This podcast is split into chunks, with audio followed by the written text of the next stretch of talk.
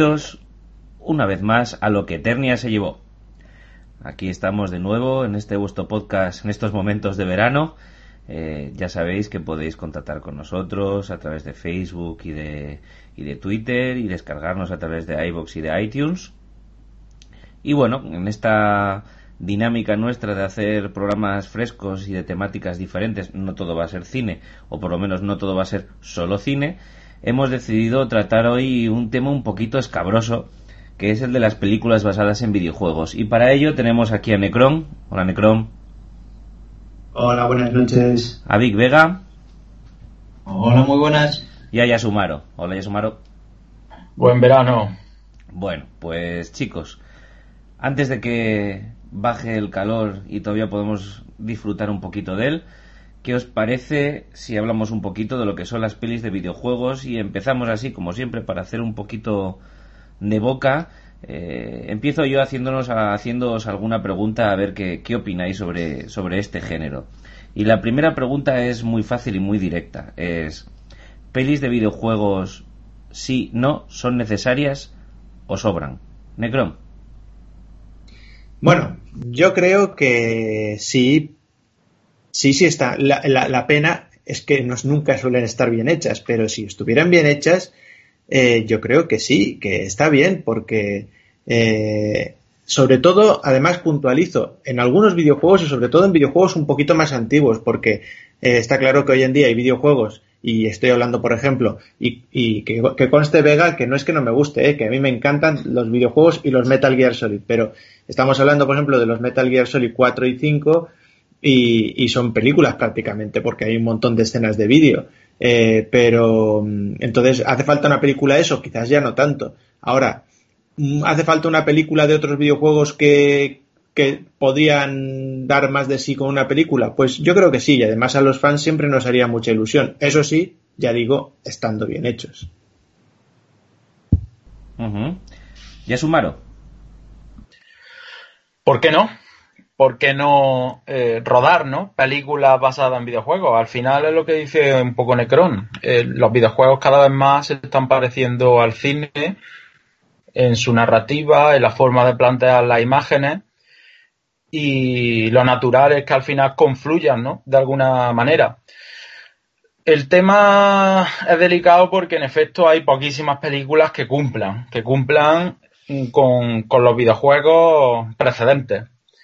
Pero no por eso vamos a tener que, que prohibirlas. Yo, de hecho, siempre tengo curiosidad por ver cómo plasman eh, las características del videojuego en, plan, en pantalla, y, y, bien, bueno, pues al final un entretenimiento, ¿no? No estamos esperando ninguna de esta adaptación una obra profunda, ni elevada, ni nada por el estilo, sino para pasar el rato. Uh -huh. Pink Vega. Yo diría que sí, eh, pero no de cualquier videojuego. O sea, no todos los videojuegos son adaptables a la, gran pantalla y hay videojuegos que es que, eh, como decía los compañeros, es que es, son películas en sí. O sea, yo me pongo a pensar en Metal Gear Solid, por ejemplo, como decía Nicron, de, de, de PlayStation 1, el primero, es que es una película en sí mismo. Eh, entonces, vas a hacer una película ahora de, de, con ese, con ese guion, con esa historia que ya conocemos, pues posiblemente no, no lo mejores. Lo que yo que, lo que yo creo es que hay, hay dos frentes.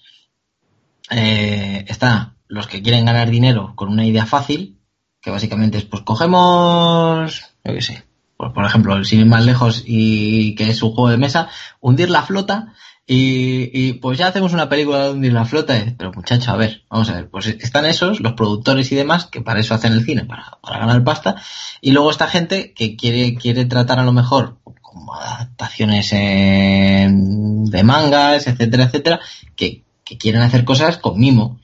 Entonces, esas posiciones enfrentadas al final, que siempre, siempre al final, la, la, la más débil suele ser la, la, parte romántica o la parte con mimo, ¿no? Y suelen ganar los productores, pues al final, ¿qué nos dan? Pues auténticos aberraciones, que, que es lo que, lo que suele pasar. Uh -huh. Que lo han hecho, por cierto. Imagino que lo sabéis, ¿no? Que han hecho una peli sobre de, hundir, de hundir la flota. Sí, sí, sí, por eso lo decía. Y la, y la hemos visto profusamente, además.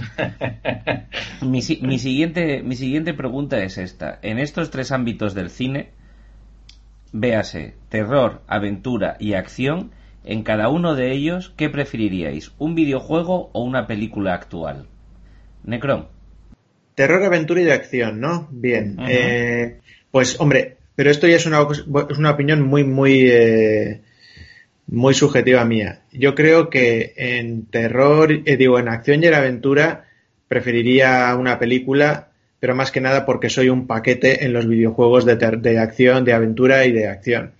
Eh, mis reflejos son nulos, entonces en un videojuego de acción enseguida me disparan a la cabeza y en un videojuego de aventuras de plataformas caigo al precipicio mil veces por partida. En, ese sentido, eh, en, ese, en, ese, sentido prefiero película sí o sí. En el del terror, pues a pesar de que soy un, fan y, ya lo sabéis de, del cine de terror, pues ahí me da un poco igual porque la verdad es que eh, ya sea porque me gusta mucho el terror o, o, por otra cosa, la verdad es que los videojuegos de terror que he jugado los he disfrutado tanto más que las películas de terror que he visto, así que en ese caso me da igual. Uh -huh. ¿Ya sumaron? Yo voy a contar una anécdota y es que eh, muchos de los videojuegos más importantes de mi vida lo he jugado, pero también lo he visto jugar a lo mejor quedábamos en casa un grupo de amigos, ¿no? Y jugábamos todos a Resident Evil o a Silent Hill y no estábamos jugando mmm, en primera persona, pero sí veíamos al compañero y al final eh, empatizábamos con él hasta el punto de que sufríamos los mismos sustos, los mismos recursos del juego y era al final como si viera una película. Entonces yo mmm, no creo que sea necesario jugar para disfrutar el videojuego, que esto es una visión a lo mejor un poco contradictoria. Y en ese sentido lo importante es la historia y me quedaría entonces con, con el cine, con el cine, porque soy tan cinéfilo que al final pues disfruto los videojuegos como si fueran películas. Big Vega, ¿tú qué tienes que decir? Yo en parte coincido con, con Yasumaro. Eh, lo importante al final es la historia que cuentas y la calidad que tenga. O sea, y cómo la cuentes también, ¿no? Entonces, quizá la parte de videojuegos tengas un poco más de manga ancha y puedas ahí dar rienda un poquito más a, a, al tema de la historia. Eh, claro, que es que, si, ciñéndome a la pregunta, es que últimamente las películas que veo de aventuras, yo pienso y digo, uff, pues podrían hacer ahora una de Uncharted y oye, pues a lo mejor está bien, ¿no? a lo mejor está molona. Pero digo, es que para que la caguen, joder, ¿para qué? ¿Sabes? Porque seguro que no cogen una historia del juego interesante y la, como hablábamos de Alien eh, Isolation, ¿no? Y la, y la aplican. O de, o de Fate of Atlantis, de Indiana Jones. Sino que se crean cualquier otra cosa peor, ¿no? Entonces, por esa parte de la historia yo creo que me quedaría con el videojuego. Pero claro, eh, es que una buena película de terror, uff, y mira que el juego mola mucho, ¿eh? Pero ahí, ahí del terror yo creo que al final siempre me quedaría con la película. Acción actual, yo creo que me quedaría con el videojuego. Aventura también me quedaría con el videojuego y, y, terror eh, casi prefiero eh, cine, la verdad. ¿Y hay alguna película aún no realizada nunca? No me digáis, porque evidentemente la primera respuesta es sí, muchas, hacer casi la mayoría de las pelis que se han hecho hasta ahora, pero ¿algún videojuego que os gustaría que tuviera película bien hecha, se sobreentiende? ¿Algún videojuego que, di que digáis, joder, ¿cómo molaría una película de, de, de este videojuego? Eh, Necrom. Pues yo, sin embargo, retomo eh, Vega y también para mí, de hecho, Metal Gear Solid eh, de PlayStation, eh, primer juego de PlayStation, para mí también es uno de los dos o tres juegos mejores para mí de toda la historia y que más me ha marcado de todo. Y yo, sin embargo, sí que creo que eh, podría ser, yo no, en serio que no lo veo difícil hacer una adaptación, si no idéntica, casi idéntica, obviamente salvando algunas cuestiones de puro videojuego, ¿no? Y yo no lo veo difícil hacer una película, muy buena película, además una película para que quede para la historia, no lo veo nada difícil y me encantaría que se hiciera. Eh, si hablo de otros videojuegos que a mí me han marcado, me han gustado, de esos tres ya digo, pues no, no, no porque eh, luego estaría Final Fantasy VII, que lo veo in, inabarcable, imposible de hacer una película sobre eso. Eh, quizás una tetralogía o más, pero una, pero vamos, lo veo inabarcable y ya otros pues menos todavía, ¿no? Pero yo, por ejemplo, sí que veo muy, muy, muy factible hacer una buena película de Metal Gear Solid, que no la van a hacer nunca y si la hacen va a ser mala. Y, y además en este punto digo ya una cosa que ya puedo adelantar después, que es, y si la hacen japoneses va a ser casi diría que peor. Eh, porque si aunque los japoneses tienden a hacer las cosas un poquito más fieles a su origen, ya sea manga, videojuego, anime, lo que sea, al final hacen unas cosas que dices, madre mía, qué, cosa más rara que has hecho, que, tremendo. O sea que mm, yo creo que a mí me gustaría, de hecho, si yo tuviera, si fuera multimillonario, me gustaría incluso dirigirla a mí, fíjate lo que te digo, eh, de Metal Gear Solid. Ahí está, ahí está, es un malo. Resulta que Castlevania es una saga que a mí me encanta y ahora tenemos eh, la serie animada de Netflix.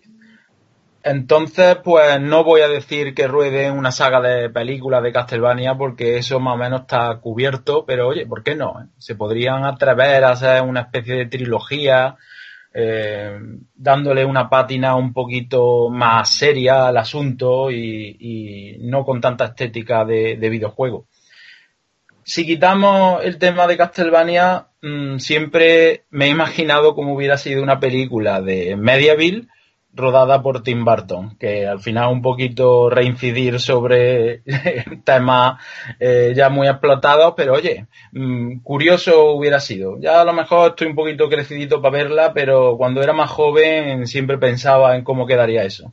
Claro, y con Nicolas Cage de protagonista. Big Vega. Ustedes son todas ideazas, ¿eh? O sea, yo eh, coincido con todos en todo. O sea, de hecho es que cuando, cuando ha dicho Necro Metal Gear, digo, vaya, esta me la ha quitado. Digo, bueno, Final Fantasy, eh, venga, otra. Y luego he pensado Castlevania con el, con, con, con la reseña que hice de la serie de Netflix y dije, bueno, también, también está. Sí, todas, todas, la verdad, todas las que habéis dicho eh, estarían muy bien. A mí me habría encantado que Pirata del Caribe no fuera Pirata del Caribe y fuera Monkey Island.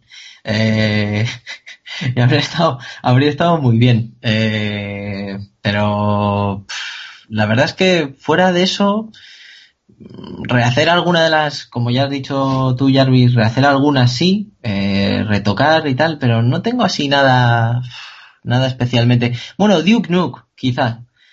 Mm, pasa que eh, al final un shoot em up, como se pasó con Doom, eh, hacer una película de un shoot em up es un poco difícil. ¿Sabes? Pero Duke Nuke tiene, tiene un protagonista que es muy cabroncete, eh, tiene un mundo así un poco apocalíptico, no sé, quedaría, quedaría chulo.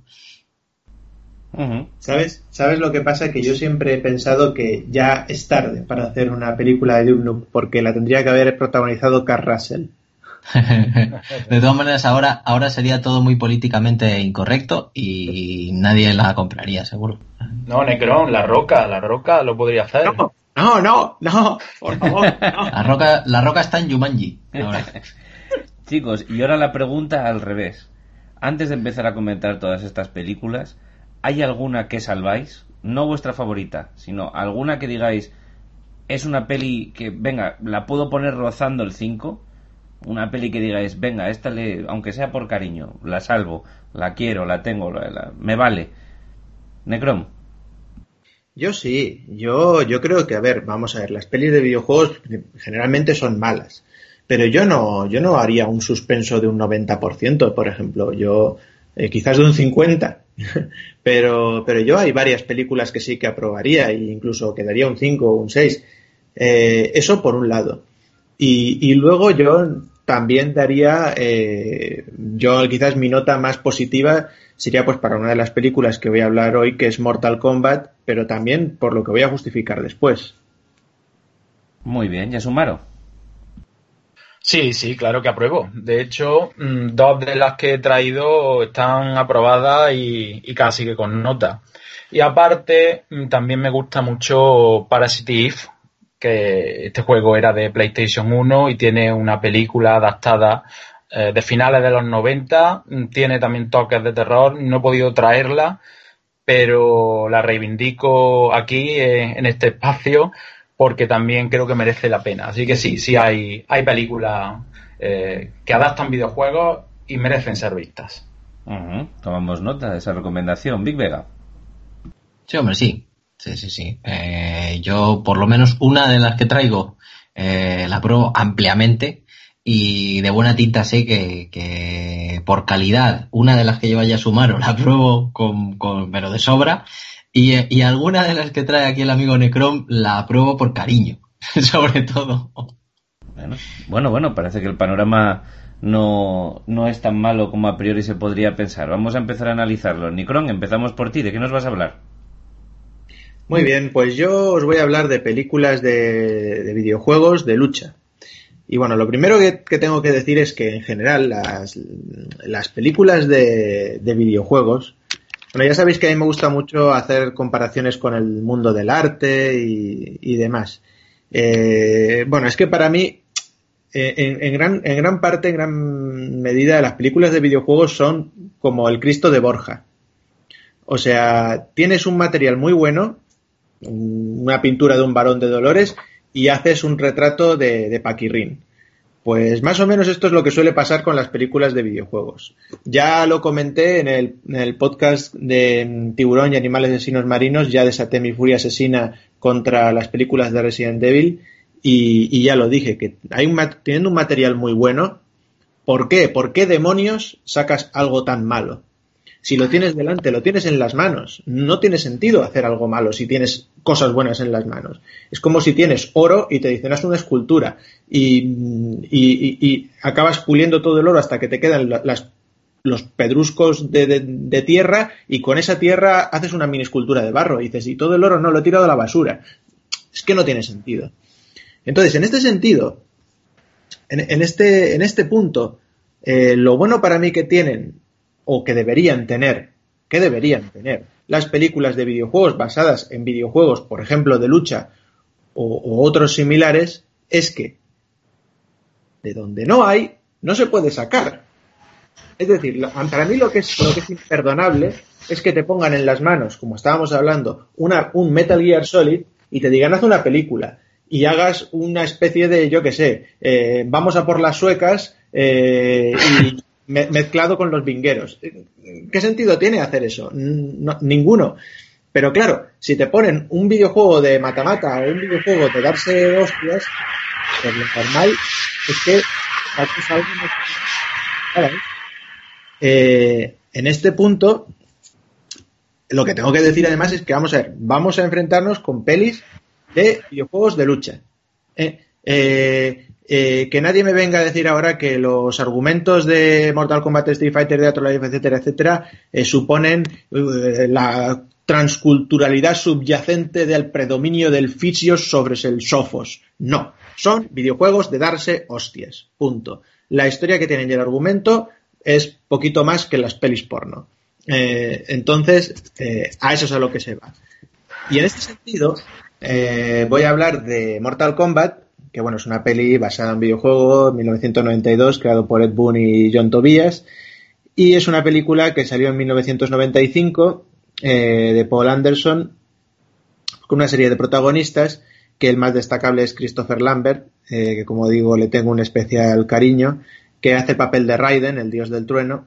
Y bueno, simplemente pues eh, el argumento es muy simple, como he dicho, basado en un videojuego de lucha, no se puede esperar mucho, pero se trata de que eh, aparentemente hay un torneo, siempre hay un torneo de por medio. En este torneo eh, se decide si unos extraterrestres que están en el mundo exterior pueden invadir o no la Tierra. Porque aparentemente una regla cósmica es que si quieres invadir otro mundo tienes que ganar en un torneo de artes marciales a los mejores luchadores de ese mundo.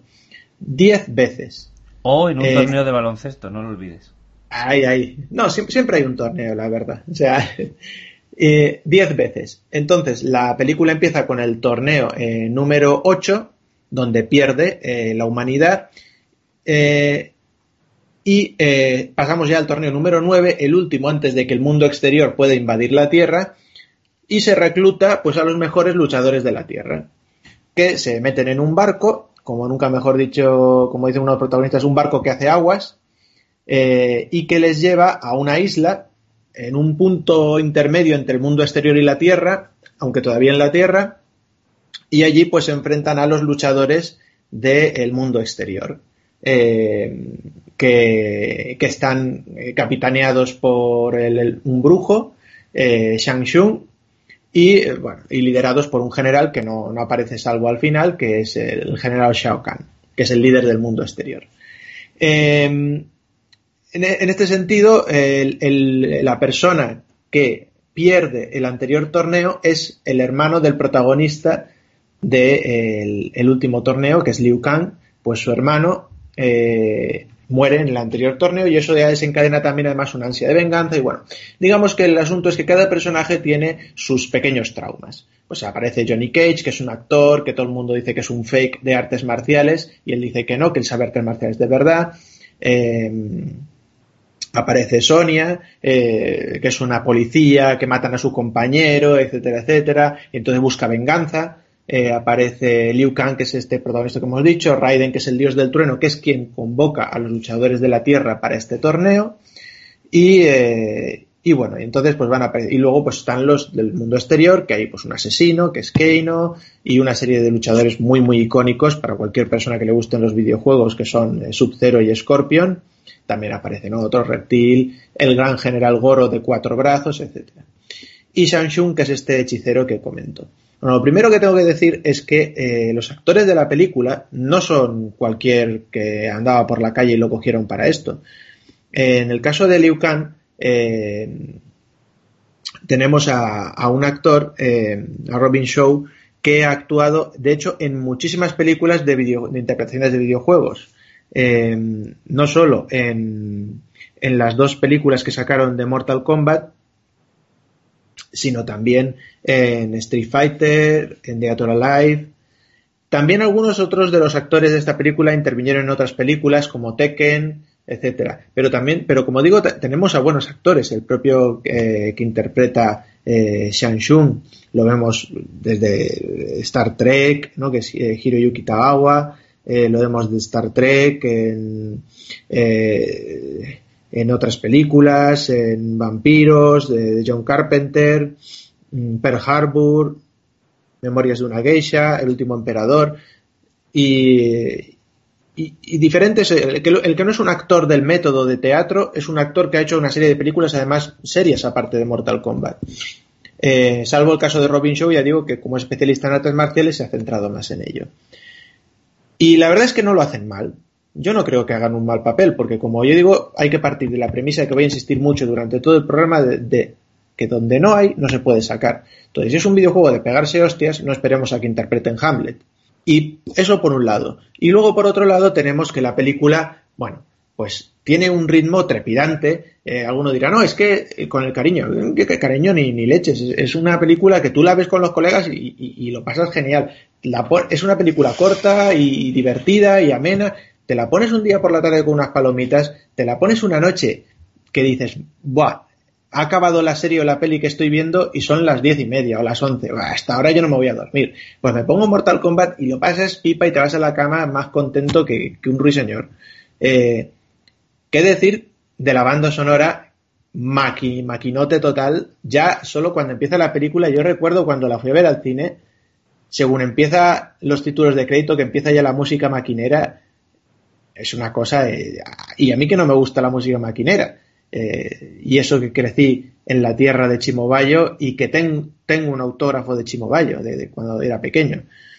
Pero no me gusta la música maquinera, pero es que es un subidón total el que pega esa banda sonora en la película y, que ayuda a que la acción se vaya, se vaya haciendo cada vez mejor. Los personajes, pese a que se difieren un poquito en cuanto al videojuego, me parece que también están muy bien tratados.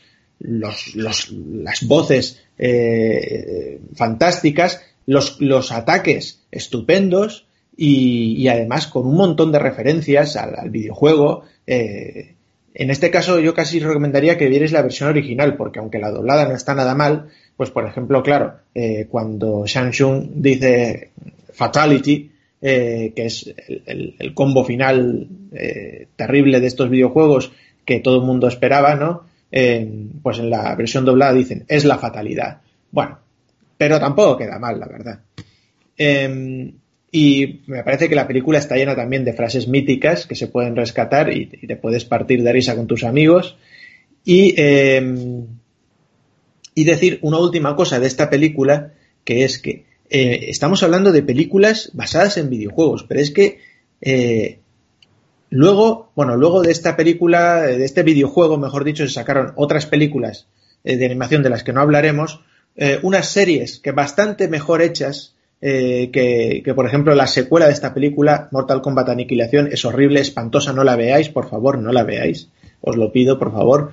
y las series que sacaron después, Mortal Kombat Rebirth y Mortal Kombat eh, Legacy, me parece que se llamaba, no es tan mal, eh, pero bueno, es otra cosa, se está planteando hacer un reboot, etcétera, etcétera. Pero lo que me, lo que quiero que nos quedemos con el dato es que estamos hablando de una película basada en un videojuego, pero es que resulta que cuando eh, hace poco se los, los señores de, de, de los videojuegos se decidieron a realizar el Mortal Kombat 9, tiraron del argumento de esta película porque se dieron cuenta de que Leches estaba muy bien.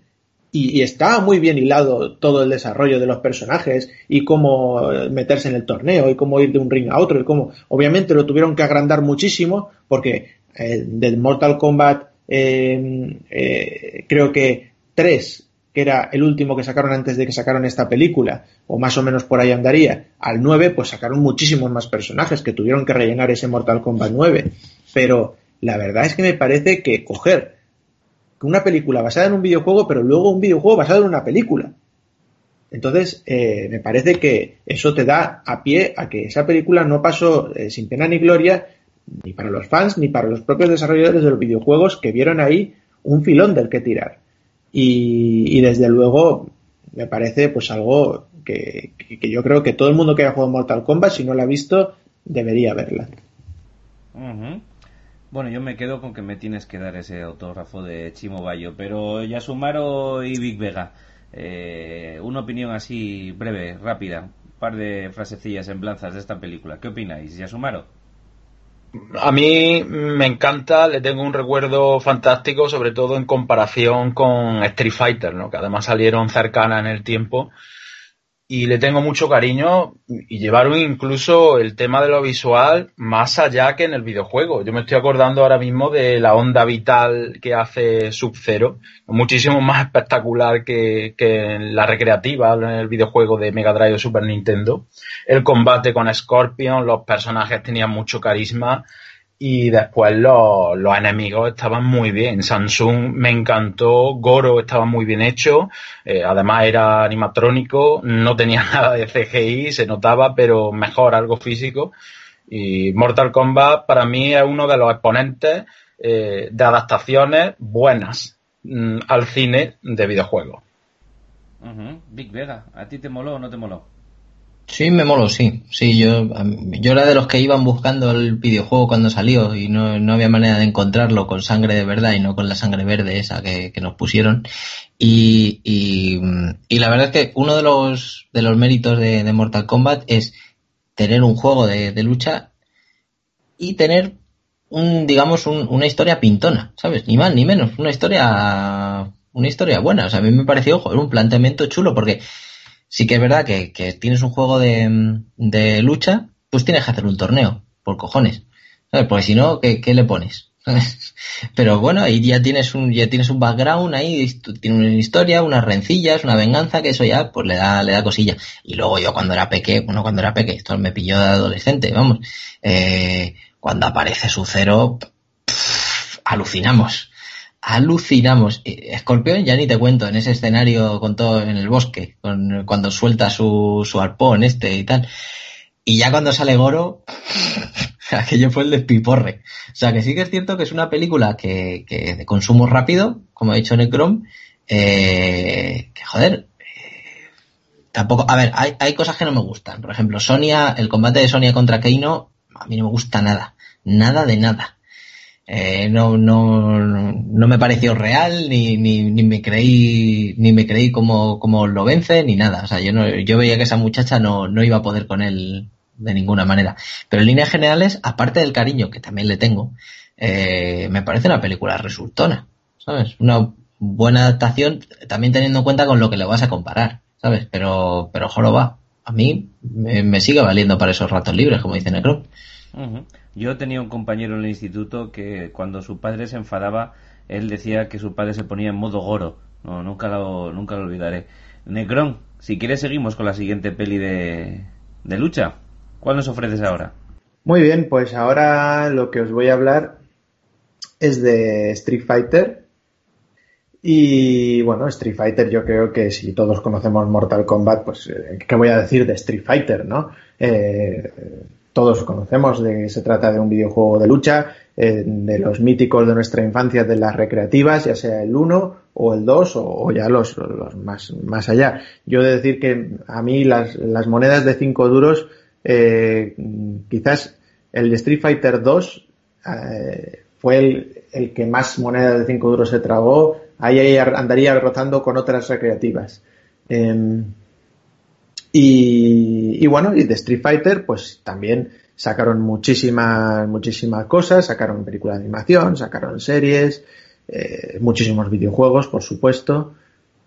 Y a lo que vamos es que eh, de, estas películas sacaron mm, una, varias, pero vamos a, ir con una que creo que es la que todo el mundo pueda tener en mente y, eh, y que nos marcó, yo creo que para mal, que es pues, Street Fighter La Última Batalla, que se, que se tituló aquí, que bueno, eh, justo lo que decía antes, mira que es difícil teniendo, es, difícil teniendo algo bueno hacer algo malo, pero yo creo que es también igual de difícil o más todavía tener algo malo y hacer algo, o, tener algo no, no, malo, sino nulo, es decir, donde no hay no se puede sacar. Bueno, pues si de donde no hay no se puede sacar, hay gente que de donde no se puede sacar nada saca mierda. y, y aquí tenemos, yo creo que, un ejemplo, porque bueno, a ver, es una película entrañable. Para los que nos gusta Street Fighter y la vimos de pequeños, es una película entrañable. Bien, eh, punto. Ahí lo dejo. Pero quitando el tema entrañable, vamos a ver.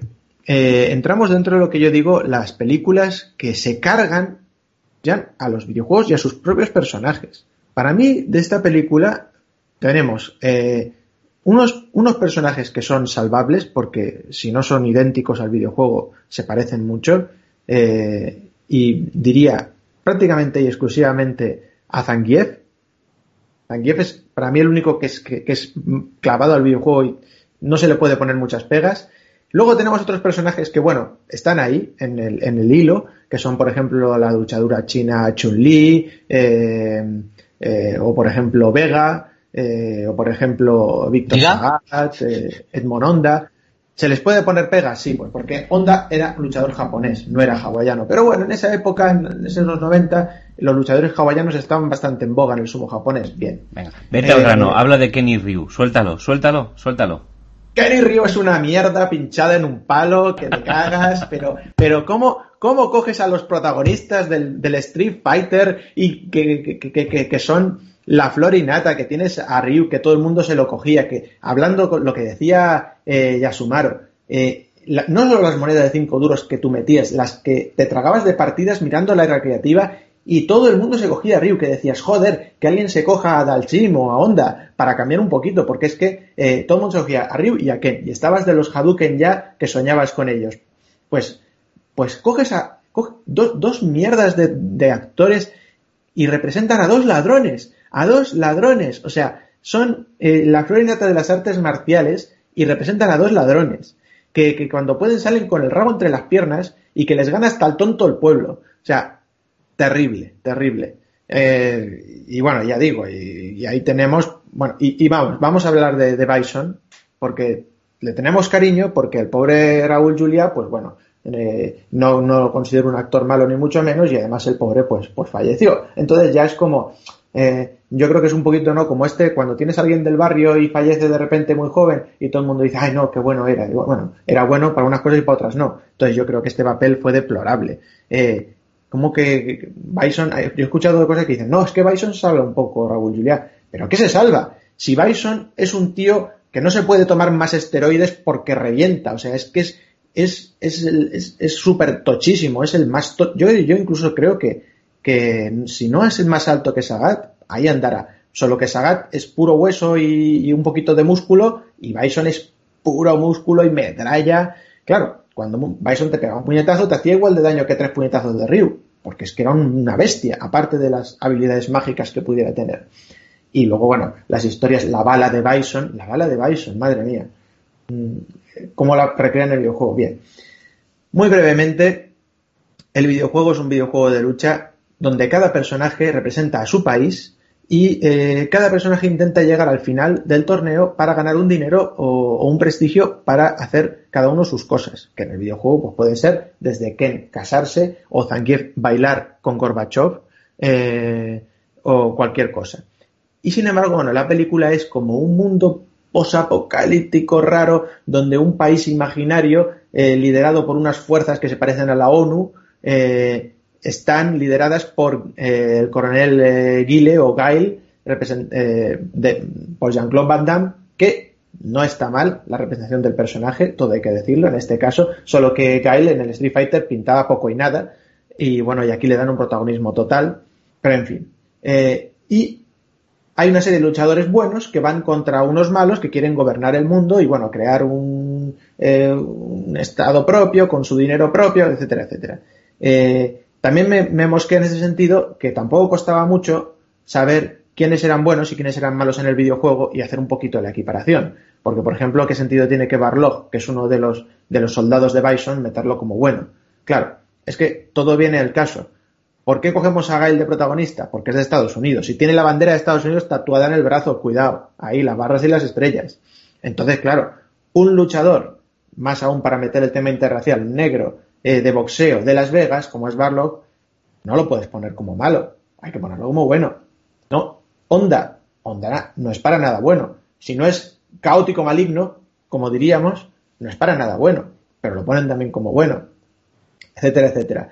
Y yo creo que tú me has dicho, venga, suéltalo de Ryuiken, pero yo creo que todos estamos con la mente en otra persona. En Kylie, ¿verdad? En Kylie. No, Kylie, ahí tenemos, ahí tenemos otra cosa, no la mente, ahí tenemos otra cosa. Vaya, vaya. si, aparte de estar bien representado el personaje de Cami, eh, mm, estaba bien, bien en esa película, Kylie Minogue.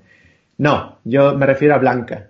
A ese esperpento horrible que no sabe si es un Fraggle Rock o, o la veneno cuando se levanta, cuando, bueno, se levantaba pobre de resacón eh, a mí siempre me ha recordado mucho más a la serie 80 de, de Hulk. Vamos. Total. Sí, sí, sí, sí. Sí, joder, sí. Es verdad. Ese tono. le falta la musiquita esta del final de la Verde serie. No sé si la recordáis que iba él como de autostopista y sonaba así una música como súper tristona de piano. Eh, pues le falta eso. Sí, sí, sí, totalmente. Vamos. Es que, es que además lo terrible del asunto es que Bison te pinta que por poner vídeos de violencia eh, va a crear la bestia definitiva que se la va a soltar a unos rehenes para que los devore y los destroce. Y tú te esperas que vaya a salir un monstruo ahí que te cagas. Y cuando sale eh, un señor pintado de verde con los pelos teñidos de naranja, dices, pero qué mierda es esta, por favor. Eso es por ponerle escenas de violencia. Si hubieran puesto mujeres, hombres y viceversa, o como se llame, que ya veis que no me sé ni el nombre, probablemente hubiera salido más tocho. Seguramente. Hay un, un joyas de blanca. En fin, eh, que es una película deplorable y que no fue la última que hicieron de Street Fighter. De hecho, después hicieron otra que se llamó eh, Street Fighter, la leyenda de Chun-Li en 2009. No os acerquéis a ello tampoco, ¿no? No, no, no os acerquéis. A la de Street Fighter que he mencionado en la última batalla, o sea, queréis cercar por nostalgia y por echaros unas risas, pues está bien, pero os vais a deprimir también.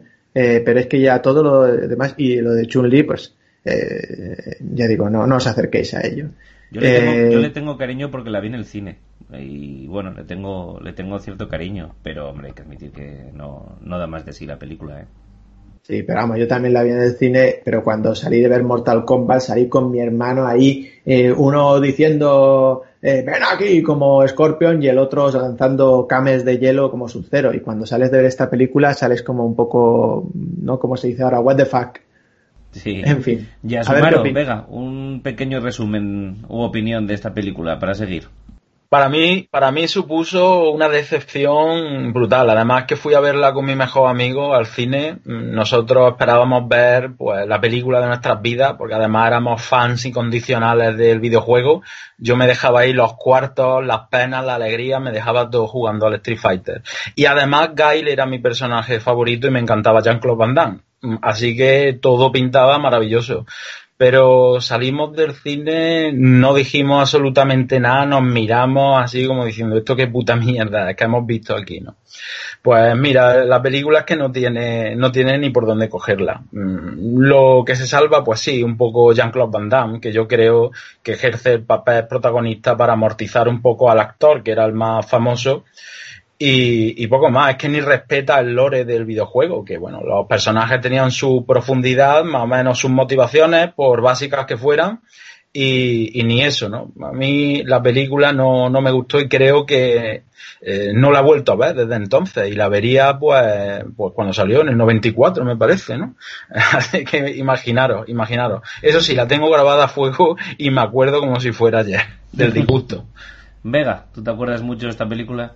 ¿O solo de Hombre, sale, mi primo. ¿Cómo no me voy a...? Pues claro, de Vega a Vega. Yo, yo cuando fui a, cuando fui a verla, eh, además es que me pasa lo mismo que ayer Sumaro, no la he vuelto a ver. Y creo que no la voy a volver a ver. Eh, porque es de estas películas que, que, le tengo cierto cariñico.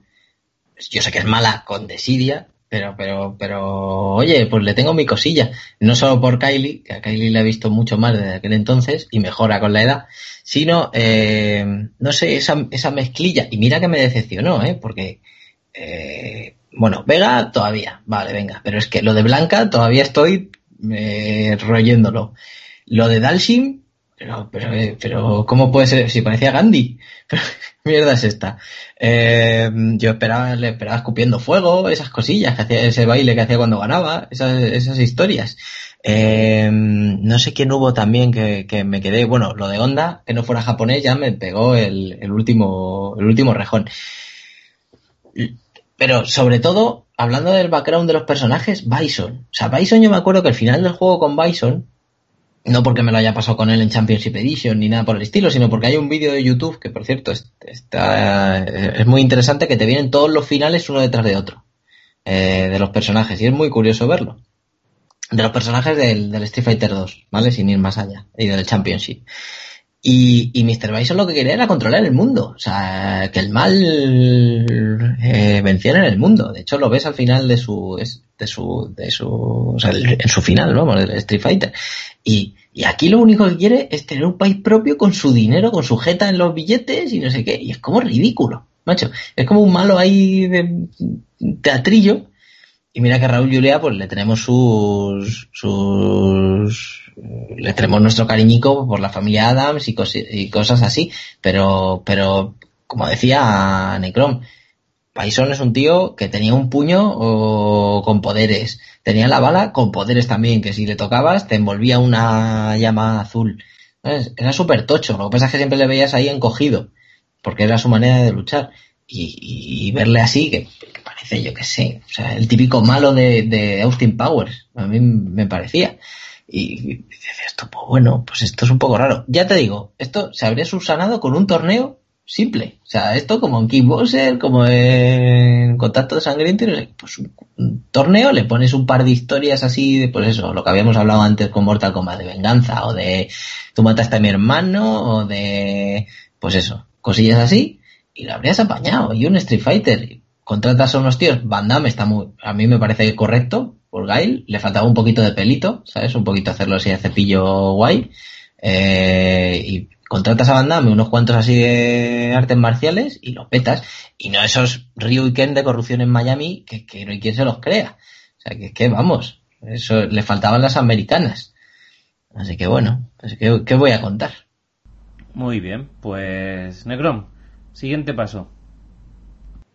Bueno, pues con el siguiente paso eh, me voy a ir a un, a un triplete rapidito porque yo creo que tampoco merece mucha más atención. Eh, voy a hablar por un lado de Deator Alive. Deator Alive, ese, ese juego DOA, eh, que muchas veces se, se abrevia de esa, de esa manera, pues bueno, este juego que, que salió en el 96 y bueno, y del que han hecho una película eh, en el 2006. Vamos a ver que la principal motivación del Deator Alive, y además así lo recuerdo, así lo recuerdo cuando, y fue lo que más me chocó, y, yo creo que a todos, cuando primera vez que jugamos a una recreativa, es que eh, le botaban las tetas a las tías. Esa es la, motivación del Deator Alive. Vale que luego los personajes tienen también su, sus, eh, sus historias, eh, hay una recuperación de un nostálgica de un Ninja Gaiden en el personaje de Ryu Hayabusa. Los personajes están bien y el videojuego, sobre todo, me acuerdo el de PlayStation 1 y el mismo de las creativas. Bueno, un poquito diferente, pero por el estilo. Pues está muy bien y tiene personajes míticos. Eh, tenemos a Tina, tenemos a Kasumi, al propio Ryu Hayabusa, como digo. Mm, eh, pero, mm, ¿qué decir? Pues que es un videojuego, pues eso, que la mayor revolución que fue fue de unas tetas, unos melones, unas tías con unos melones muy grandes y que les, les botaban según se movían. Además, el juego tenía incluso puntos un poco, incluso diría yo, casi eróticos, por no decir, rozando el porno, en el sentido de que, por ejemplo, el ring de un personaje, Zack, eh, si la música era como una música de peli porno y además con gemidos si alguna vez lo volvéis a ponerlo, mirarlo, porque de vez en cuando oías un ah, mmm, oh, o sea, tremendo. Y de hecho, uno de los trajes especiales de Zack era una especie de condón inmenso que le cubría todo el cuerpo. Eh, así que con eso lo podéis imaginar todo. Bueno, pues de esto, eh, pese a que el videojuego estaba bien y tenían su entretenimiento y sacaron muchísimos videojuegos con muchísimos subproductos y pelis de animación, etcétera, como digo, de la película en imagen real, pues ¿qué te puedes esperar? Pues te puedes esperar, pues, eso, juntar a tías que estén muy bien, juntar a tíos que no estén mal y, y ale, a darse un poquito de leches y tal. Lo malo de este videojuego es que, eh, de esta película, perdón, es que si bien en Mortal Kombat tenemos un más o menos buena película eh, porque los combates cuando tienen que darse, darse de hostias, se, se, dan, o al menos eso parece, y al menos hay gente especialista en artes marciales ahí que sabe al menos cómo hacer una coreografía de artes marciales. Eh, que han hecho taekwondo, o kung fu, o wushu, o cualquier cosa. En Street Fighter, pues bueno, ya no. Ya no, pero todavía hay gente ahí como Jean-Claude Van Damme, con su taekwondo y su kickboxing y tal, que bueno, que pueden dar el pego y dan tal. Pero aquí directamente tenemos actores que no tienen ni puta idea de, dar un puñetazo o, de manejar una espada, eh, pero que se los ponen ahí por su cara bonita o por sus tetas grandes o por su culo bonito. Entonces, pues las peleas son deplorables y de hecho tiran mucho de, efecto especial, tiran mucho de CGI, tiran mucho de, mm, de cosas que no tienen que ver con la lucha. No croma, la, la, película es medio croma, o sea...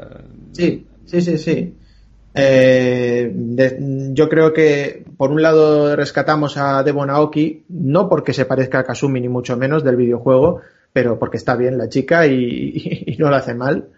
Y, me, y como personaje que representa también a, alguien del videojuego, me gusta eh, Eric Roberts como Donovan porque pues, dentro de lo que cabe representa bien al personaje del videojuego. Hermano de Julia Roberts, que puede que muchos de nuestros oyentes no lo sepan. Eso es, sí, sí, sí. Además lo podréis ver también en Sharktopus. Sí, sí, eh, se, dedica a hacer todo lo que su hermana no haría ni, ni, borracha. Pero bueno, a ver, cada uno se tiene que ganar la vida. Claro, claro. En fin, no os acerquéis a ella, es mi recomendación, es una basura. Eh, pasamos a Tekken, que es otro, otro videojuego mítico en el cual eh, ya no tanto, yo, creo que estos, nosotros Eternios no nos habremos dejado tanto dinero en la recreativa, porque al igual que con Deator Alive, ya habíamos pasado de una cosa que era 5 duros la partida a 20 duros la partida, cosa que ya había que pensárselo un poquito más. Eh, pero bueno, yo creo que todo lo hemos jugado y sobre todo lo hemos jugado en consolas de, casa, PlayStation, etcétera. También una franquicia de videojuegos que ha sacado personajes míticos eh, como eh, eh, Kazuya, Jin,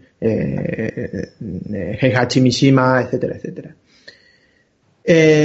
y bueno, y de este, de, de, aquí, pues sacaron una película en 2010 donde intervienen, como digo, algunos personajes de otras películas, como por ejemplo Mortal Kombat, etcétera, pero vamos, es, es una es, una aberración, es una aberración total de película a la que también aconsejo que, que no os acerquéis, eh, porque pinta bien, pero, eh, eh, pero al final es una cosa muy horrible y de la cual mmm, creo que van a hacer una, o tienen previsto hacer una, una secuela en breve, pero vamos, que es, es bastante horripilante la película en sí. Mm, los personajes tienen poco y nada que ver con los del videojuego y, y aquí me intentan meter algún actor más de artes marciales, sepa un poquito más de artes marciales, pero no le sacan el jugo que deberían. Y es que además la película es una, una serie de consecuencias sin ton ni son y cuando llega al final dices, pero ¿esto qué acabo de ver? ¿No? Así que casi mejor lo que decía Vega, oye, mira, que queréis ver una película de Tekken eh, o de Street Fighter, pues os cogéis un vídeo de YouTube con los finales de Tekken o de Street Fighter y los veis todos y como si vierais una peli. Y Santas Pascuas. Y por último, quiero hablar de eh, la película del que fue eh, no el primer, pero sí quizás el segundo videojuego y entre comillas de lucha que yo jugué en mi vida. El primero era un, bueno, yo tenía un, eh, cuando yo hice la comunión, en vez de la bici y en vez del el banquete de comunión, a mis padres les pedí que se gastaran todo el, el sueldo y el dinero en un PC IBM eh, de estos de dos que tenías que cargar con disquete y bueno, el interruptor parecía un, generador nuclear.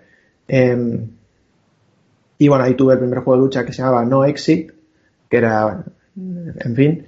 Y, eh, y luego el Double Dragon.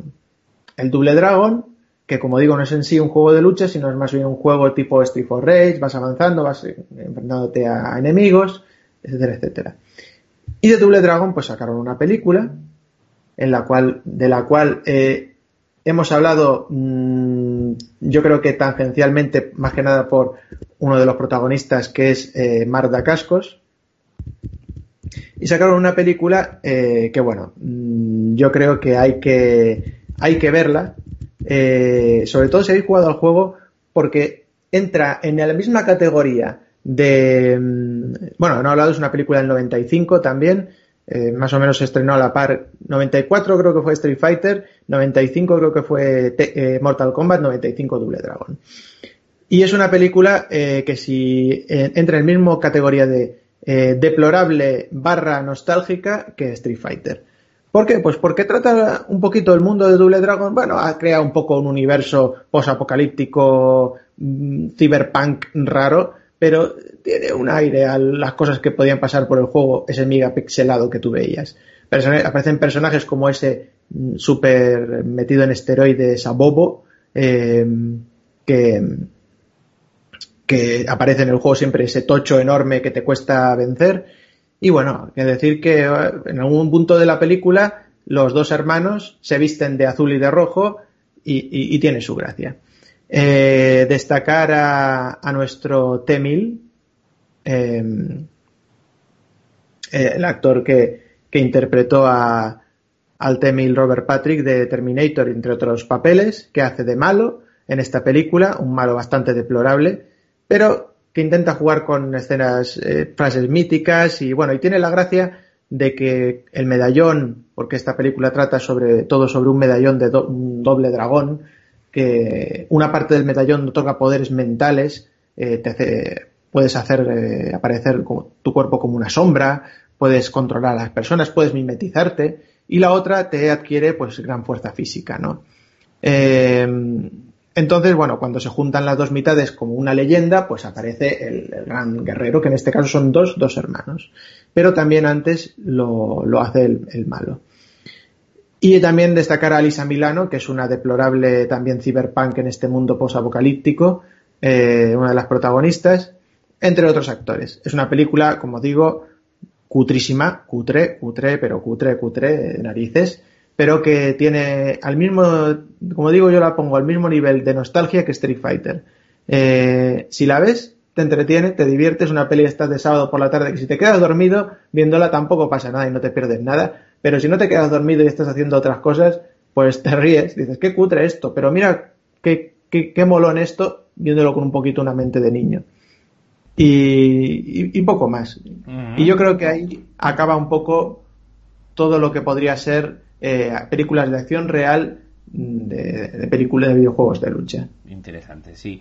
Hombre, yo por ejemplo Doa sí que sí que sí que la recomiendo para como dices tú esa tarde de sábado con palomitas. Bueno, yo le cambio las palomitas eh, por unas cervezas y la soledad del sofá por los colegas, ¿vale? Ahí puede ser una peli en la que se le pueda sacar juego, pero evidentemente la peli es, es bastante deleznable eh, en su suma total. Eh, Yasumaro Vega, una pequeña semblanza de estas películas que acabamos de comentar, ¿qué recuerdo tenéis de ellas? ¿Hay alguna que os guste o algo que estéis en desacuerdo con, con Necron? Yasumaro. Bueno, empiezo yo si queréis. Mm, bueno, la verdad es que la película ninguna me llamó la atención y ahora Life, eh, el videojuego ya no aportó demasiado, salvo eh, el tema de la física de las tetas de las chicas. Eh, aquí también se explotan muchísimo los chascarrillos verdes continuamente. Los personajes parecen como cosplayeados, no me lo creo. Lo único que me llamó un poco la atención fue el guiño al género wuxia de, de, de los chinos al principio de la película, ¿no? Parecía que apuntaba a algo más elegante, ¿no? Una película de An Lee o Zhang Yimou, pero, pero nada.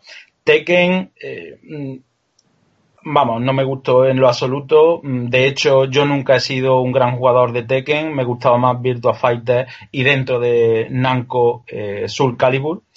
Eh, me gustaba el ambiente, no obstante, un mundo distópico, así más o menos, en fin, nada nuevo, pero eh, mejoraba un poquito el, el contexto original de, del juego.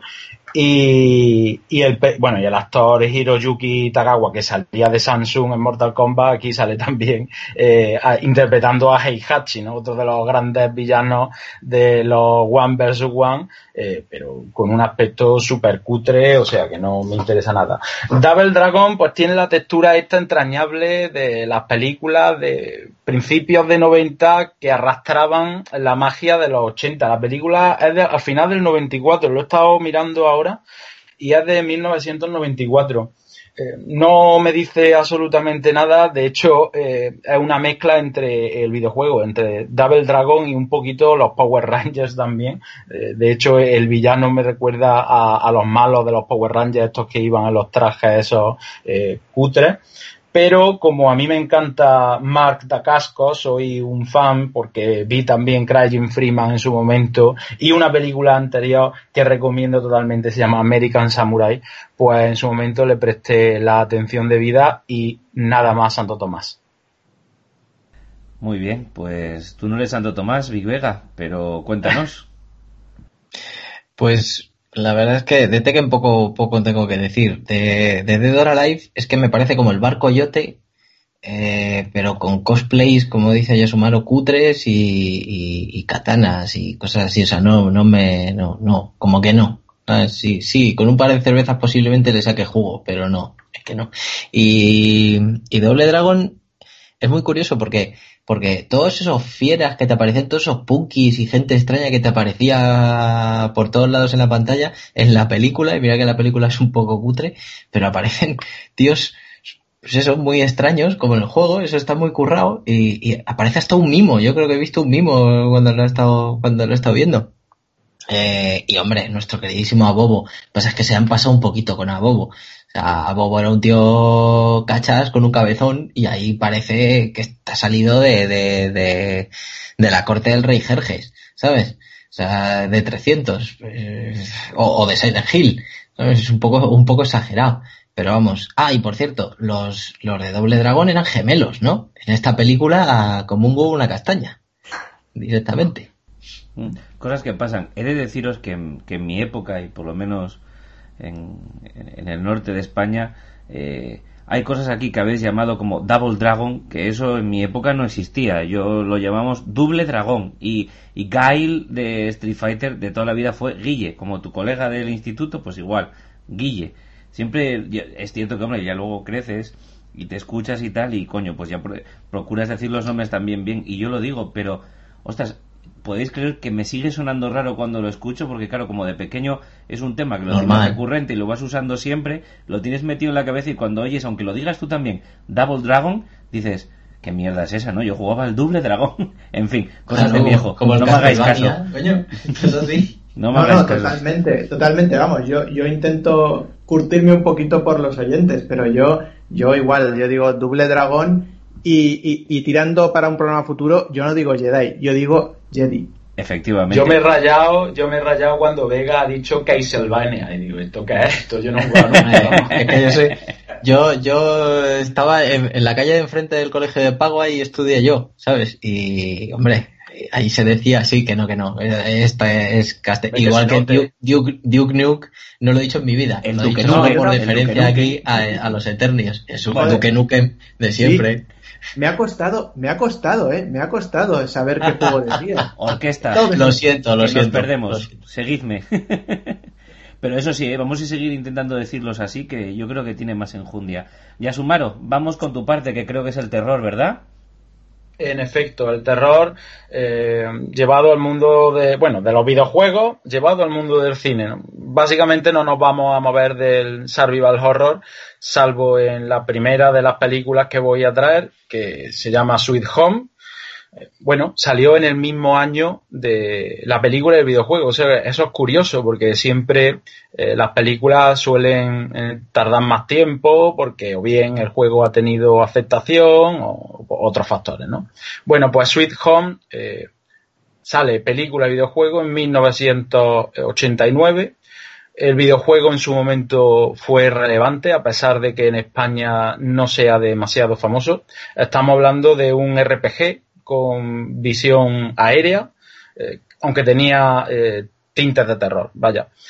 La cuestión es que mucha gente defiende que es el origen del survival horror, porque eh, Resident Evil, además de la misma compañía, se inspiró en él para, para, su saga, ¿no? Yo no veo tanta semejanza, ni muchísimo menos. Mm, de hecho, a mí me recuerda muchísimo más a los RPG de corte fantástico que había en aquella época, que a un juego de terror, pero aportó, eso sí, esa atmósfera pues terrorífica eh, en un videojuego con personajes súper deformes, ¿no? que eso ya era interesante. Bueno, la historia más o menos viene a ser eh, la que sigue, un grupo de investigación ¿no? Eh, se adentra en la mansión Mamilla, que pertenecía a un artista, a un pintor concretamente excéntrico del Japón de los años 60 y 70, y que parecía tener una colección de cuadros de una, de una calidad brutal que nunca dio a la luz. Entonces este grupo intenta rodar un documental dentro de la casa buscando esos cuadros eh, tan valiosos. La cuestión es que la casa al final eh, estaba encantada eh, por la esposa de este Mamilla, por Lady Mamilla, y los personajes pues tienen que eh, salir de, la casa vivos, ¿no? Mediante su estrategia eludiendo zombies, fantasmas y, criaturas del otro mundo, ¿no? Pues bien, la película básicamente respeta la forma, respeta el fondo, los personajes no se llaman igual, eso sí, pero eh, en esencia es exactamente igual, ¿no? Y eso, pues yo creo que es uno de los puntos a valorar eh, en las adaptaciones de videojuegos al cine, ¿no? Bueno, pues aquí se cumple perfectamente. El director de la película fue Kiyoshi Kurosawa, ya hablamos de él en el especial de J-Horror, es el director de, de, esa película Cairo, que dio para tanto en ese programa y de Cure, o A Journey to the Shore, eh, el tío tiene un, manejo de la técnica extraordinario, por aquí todavía no lo tenía tan depurado, pero ya se dejaba entrever algunos usos de, la iluminación que, después explotó magnífico. De hecho, hay una escena en particular donde el fantasma adopta la forma de sombra y la sombra se cierne sobre los protagonistas a lo largo de un pasillo y el efecto es eh, magnífico, ¿no? Y ahí se nota ya lo que, lo que era eh, el joven por entonces Kiyoshi Kurosawa. Pues la cuestión es que, mm, en fin, mm, en una película de estas los directores no suelen tener incidencia porque lo, hacen o, bien por encargo o bien porque es un trabajo eh, que dinero, ¿no? Pero eh, quiero subrayar que la película mm, se nota que está dirigida por alguien de talento, lo cual no es algo mm, que se extienda demasiado ¿no? en estas adaptaciones. Después, también me gustaría llamar la atención sobre que es género de casa encantada, ¿no? que es algo que no se ha explotado en Japón de, demasiado. No, no suele haber películas de terror sobre casas encantadas en Japón, que es un tópico muchísimo más eh, explotado en Occidente por el terror gótico, a pesar de que también haya ejemplos, como hablamos el otro día, de, de Ju-On, por supuesto, la mansión del gato fantasma, que está dirigida por Nobuo Nakanawa, quien, quien no la haya visto la recomiendo. Y aunque más influencia extranjera, eh, Hausu, una película de Nobuhiko eh, Obayashi, que es magnífica también, ¿no? Bueno, pues mm, de todas estas películas tiene un poquito eh, la Sweet Home de, de Kurosawa, de, bueno, sí, de Kurosawa, claro, es que he pensado en el Kurosawa que todos conocíamos, me ha hecho el cerebro, ¿qué dices? Bien, eh, los nombres, ya os he dicho, cambian, pero, pero eso no repercute absolutamente en la historia, y sí quiero, y sí quiero, eh, destacar eh, el fantasma que, sale al final, el jefe, el final boss, eh, que es uno de los visualmente más espectaculares que yo recuerdo del cine de terror universal. Tiene un diseño eh, bastante imaginativo, mm, grotesco, y, eso, y estaba construido a base de látex, de mecanismos y, daba bastante mal rollo, ¿no? Por eso, por todo este conjunto de cosas, yo diría que eh, es una de, las mejores adaptaciones, eh, y lo digo, pues, entendiendo lo que es un videojuego y entendiendo lo que puede dar de sí eh, su reescritura llevada al cine de, de todas las que hay, ¿no? Entonces, pues me parece que merece la pena traerla a colación en este programa también porque es desconocida. Muy bien, chicos, ¿algo que comentar sobre esta película, Necron? Bueno, yo decir que mm, no conocía el videojuego hasta que lo mencionó Yasumaro hace poco en el programa de J-Horror y, y, no lo he jugado, pero sí tenía mucha curiosidad por esta película desde que la mencionó también Yasumaro, así que le eché un ojo y la vi y me sorprendió y la verdad es que me sorprendió gratamente. Mm, me parece una película muy curiosa y muy interesante de ver este asunto de las sombras que ha hecho Yasumaru. Eh, totalmente de acuerdo. Y además, eh, otra cosa que precisamente ahora se tira, como decimos muchas veces, de CGI o de a lo mejor efectos especiales muy, muy tremendos, o por ejemplo, inclusive de ese Final Boss que menciona, eh, menciona Yasumaro. Pero a mí, por ejemplo, algunas cosas que me dan pánico tremendo están creadas de una manera muy sencilla, como por ejemplo cuando aparece ese, ese fantasma de Lady Mamilla, en el cual lo único que se hace es distorsionar el, rostro del personaje eh, durante unos pequeños segundos, como una foto distorsionada, o, o, por ejemplo, esos efectos de una cámara cuando se quema el negativo y se ve. Entonces, esas cosas, la verdad es que sí que me dan bastante terror. Eh, lo que sí que tengo que decir es que en esta película, precisamente por ser japonesa, lo que me parece a mí es que los japoneses, tanto en el cine de adaptación de videojuegos como de manga anime, se acaban flipando demasiado y acaban metiendo algunas cosas que los fans las van a apreciar muchísimo. Pero los que no son fans, es decir, me estoy, refiriendo en esta película, no he jugado al juego, pero he visto eh, vídeos en, en YouTube del juego. Y lo que sí que puedo decir es que se utiliza a veces esa banda sonora. Entonces, no sé, eh, de repente en una película de terror Mm, una, unas musiquillas así en MIDI un poco casi cómicas, te rompe un poquito la situación. Pero bueno, a, pesar de eso, eh, me parece que es una película curiosa de ver. Muy bien. ¿Vega? Pues sobre la película poco tengo que decir porque no he tenido, no, no, no, no me ha dado la vida para tanto esta semana, con tanta bazofia por ver y a lo mejor me he dejado la única buena que, que, me quedaba. Sobre el videojuego, sí, sobre el videojuego es increíble. Eh, esto salió para NES y no me acuerdo exactamente el año, pero bueno, saliendo para NES en el ochenta y pico, ¿no? como mucho noventa y pico. 89. 89, es que es increíble. O sea, ¿cómo en el 89 se puede hacer algo tan, tan guay? Ven, es que no hace falta que tenga unos gráficos tremendos, como hablamos en su día, no, no hace falta que tal, es, es un juego, es una delicia, macho. Es, es una maravilla. Y, no sé si podré encontrarlo para. Digo yo que estará por ahí para emular, pero, pero hay, hay que jugarlo. Muy bien, pues ya sumaron. Continuamos con la siguiente película. Deduzco que nos vamos a acercar a Resident Evil, ¿verdad?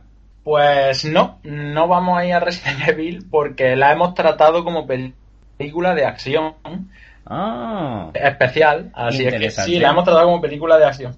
bien, bien. Y bien. vamos a ir al terror más puro. Te doy el paso. Adelante.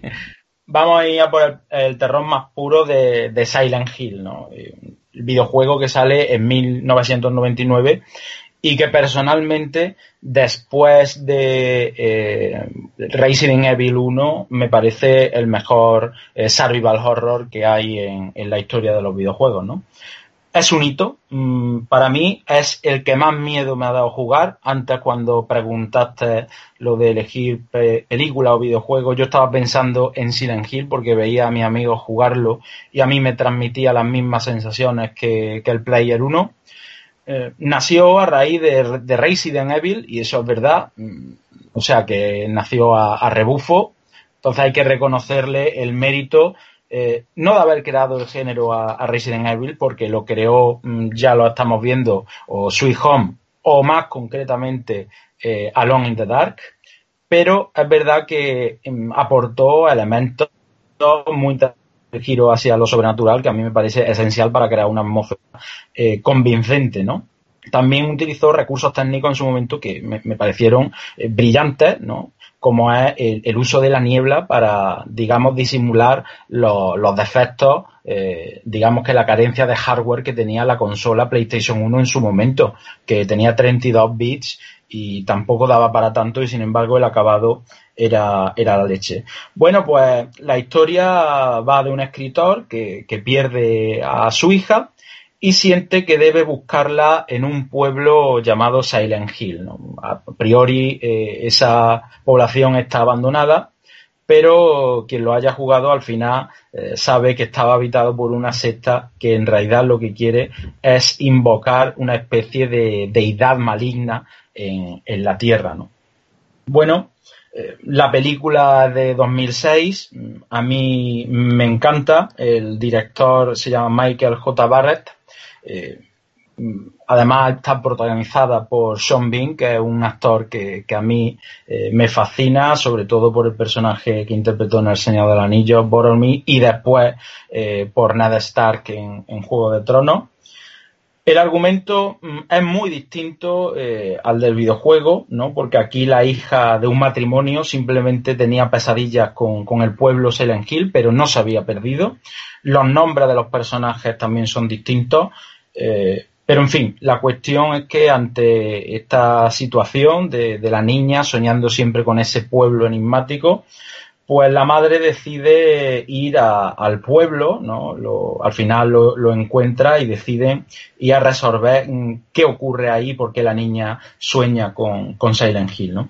Bueno, pues ya os podéis figurar, hay un accidente de coche, la niña se pierde, la madre también, y nuestro Sean Bean pues va a rescatarla, ¿no? Como, como héroe de la película.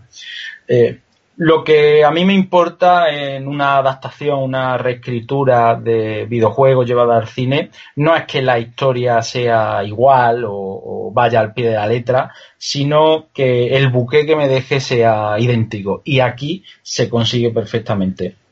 Y esto se debe principalmente porque Akira Yamaoka, que para quien no lo conozca es el compositor de la banda sonora uh, del videojuego original, que además es magnífica, estuvo presente en los sets de, grabación estuvo supervisando escena por escena eh, cómo iba la, la película. Entonces eso mm, se percibe perfectamente. ¿no? La película a mí me transmite desazón, me transmite desasosiego, me acuerdo perfectamente cuando suena la bocina y viene el otro lado, a mí me parece aterrador.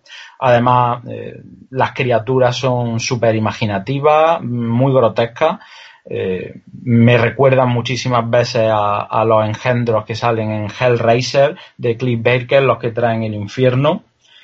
Y eh, bueno, pues también hay que comentar que Sean Bean en esta película no muere, ¿no? Que es un valor añadido. Hay una película del mismo director que se llama Death Watch, donde unos soldados se intentan refugiar en una, eh, en una trinchera de la Primera Guerra Mundial en 1917 y resulta que la trinchera estaba encantada, ¿no? Pues tiene una escena aterradora y que sirvió después, años después, para recrear la escena final de, de Silent Hill, ¿no? Si recordáis, eh, Alesa esa, esa niña que querían sacrificar para traer de vuelta a esa deidad maligna, pues mm, desata todo su poder y empieza a acabar con los fideístas de esa secta eh, absurda que quemaba bruja mm, de una manera bastante, bastante visual. Eh, a mí me parece que mm, consigue todo lo que se propone, me parece que las actuaciones son solventes y, que la atmósfera al punto pues prácticamente igual, por no decir lo mismo, hasta en un sentido eh, sonoro y musical. O sea que mm, yo no puedo pedir más. Tengo un grato recuerdo de, de esa película que has nombrado Death Watch, ¿es verdad? Eh, Sí. de, la, de la Primera Guerra Mundial y la trinchera. La vi, un- llegó a mis manos así como muy de últimos, conocéis seguro todos vosotros ese último recurso de no me quiero ir a la cama, que me veo, me apetece ver algo, pero no sé el qué, y bueno, venga, esto. Y me sorprendió gratamente, ¿eh? tengo que admitir que recomendación personal de Jarvis McNulty eh, es, es esa película. Chicos, ¿vosotros qué decís de esta? Necrom. Bueno, pues yo en este caso eh, lamento, no, a pesar del cariño que nos tenemos entre todos los Eternios, eh, lamento discrepar con Yasumaro. También soy un gran seguidor de los videojuegos de, de Silent Hill, eh, del primero y de los demás, y, y de hecho incluso del primero tengo una pequeña anécdota que no tenía el dinero para comprármelo según salió porque valía casi 10.000 pesetas, 9.900 y pico, y ya me veía a mí y a mi hermano teniendo que esperar hasta que saliera en Platinum y me encontré por la calle 10.000 pesetas, así como, como, como suena. Así que eso fue directo a la tienda a comprar el juego. Con mucho menos, con mucho menos ha habido culturas que han montado una religión. También te lo digo, Necron. Sí, sí. Providencia divina. Totalmente. Pues, entonces el, el 1 me fascinó, me fascina todavía hoy en día. Hace poco lo volví a jugar y dije, madre mía, qué juegazo. Eh, el 2 me parece, fíjate, que incluso casi lo, yo creía que lo supera al, al 1. Y luego el 3 no me gustó, las cosas como son. Cada uno tiene su gusto. Y el 4 me gustó un poquito más que el 3, pero ya decae, ya otras cosas ven. En fin, dejémoslo. Eh, y entonces, yo la película, cuando vi el tráiler, fui un poquito mm, con un poquito de cabreo al cine porque eh, se veía que era iba a ser como una especie de mezcla entre el el, el, perdón el Silent Hill 1, 2 y 3 sobre todo entre el 3 por poner a una rubia de protagonista etcétera etcétera y el asunto de que la madre tomar el, el protagonismo un papel femenino en vez de en fin Eh, pero pero pero cuando vi la película me pegó un subidón tremendo.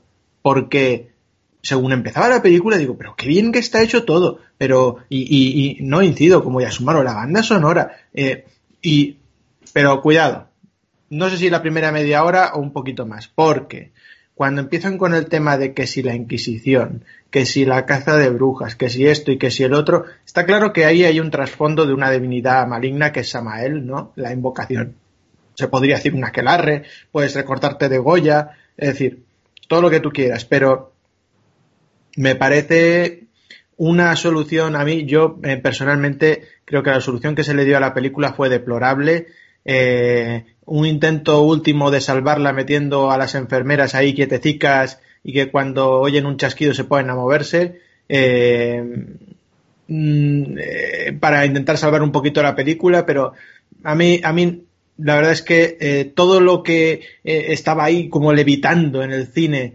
eh, con toda esa primera parte de la película, según se iba acercando el desenlace, iba cada vez cabreándome más y más y más y más. Mm, y ya digo, me, pareció que hubo una mezcla innecesaria de los tres primeros Resident Evil, ¿no? Poner la historia del 1, protagonizada por la tía del 3, con el Pyramid Head del 2 por ahí danzando. Mm, y, y- entre medias, la Inquisición española. Me parece un poquito forzado todo y, no me gustó. La verdad es que la tengo, la tengo en DVD porque salí con tan eh, buen rollo del cine, que me la compré en DVD, pero luego es que cuando recuerdo y cuando la he tenido que volver a ver, no, no me ha gustado, no sé, me deja muy mal sabor de boca por este motivo. ¿Vega? Pues yo soy muy de Silent Hill, mucho, mucho, eh, sobre todo el 2. Y, esta película me dejó satisfecho, la verdad. Eh, los cambios de dimensión me parece que están muy bien hechos. Eh, bueno, cuando salió Cabeza de Pirámide, yo aluciné con su cuchillo y demás. Sí que es cierto que el final y el desenlace, o sea, digamos, cómo, cómo crear el desenlace no es lo que más me gusta de la película, pero claro, yo iba con las orejas ya muy gachas. Yo, yo había visto tantas películas de videojuegos que no me habían gustado que cuando llegué aquí fue un poco, venga, vale, que se elegí, a ver qué pasa y tal. Y creo que el desarrollo es muy bueno, muy bueno, muy bueno, muy bueno. La ambientación es tremenda, a mí me encanta. Y lo único que le falla es, ese tramito final. Y ya que ha hablado ella Sumaro de, de eh, no me acuerdo del nombre del compositor eh, de, de, de, casi todas Akira Yamaoka. Yamaoka, Yamaoka. Yo recuerdo el, el Dim of Laura en Silent Hill 2, que lo tengo en el, en el iPhone. Es una maravilla y hay muchas composiciones que de verdad echar un ojo porque, porque es, una, es una pasada lo bien que se le da a este hombre componer para videojuegos. Muy bien, ya Sumaro, ¿qué nos tienes preparado así para últimas películas o ya menos importantes? ¿O todavía alguna de estas con empaque que te quieras, que quieras comentar?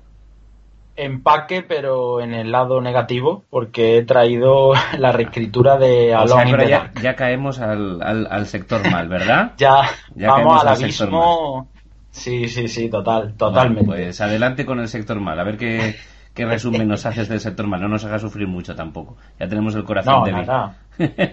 y, y me duele, me duele especialmente porque es que yo soy muy fan del videojuego de Alone in the Dark, que además fue de los primeros que disfruté en plenitud, ¿no? Sale en 1992, eh, programado y distribuido por Infogrames y a mí me parece que es una maravilla a nivel técnico. Estamos, mm, recordemos, en 1992. Es que eh, los videojuegos consistían en sprites más o menos coloridos que se movían y aquí es verdad que haciendo trampa porque eh, los personajes poligonales se movían por un entorno pre-renderizado como hizo Resident Evil tiempo después, el acabado visual era espectacular. Eh, en su momento, ¿no? O sea, que es un hallazgo técnico.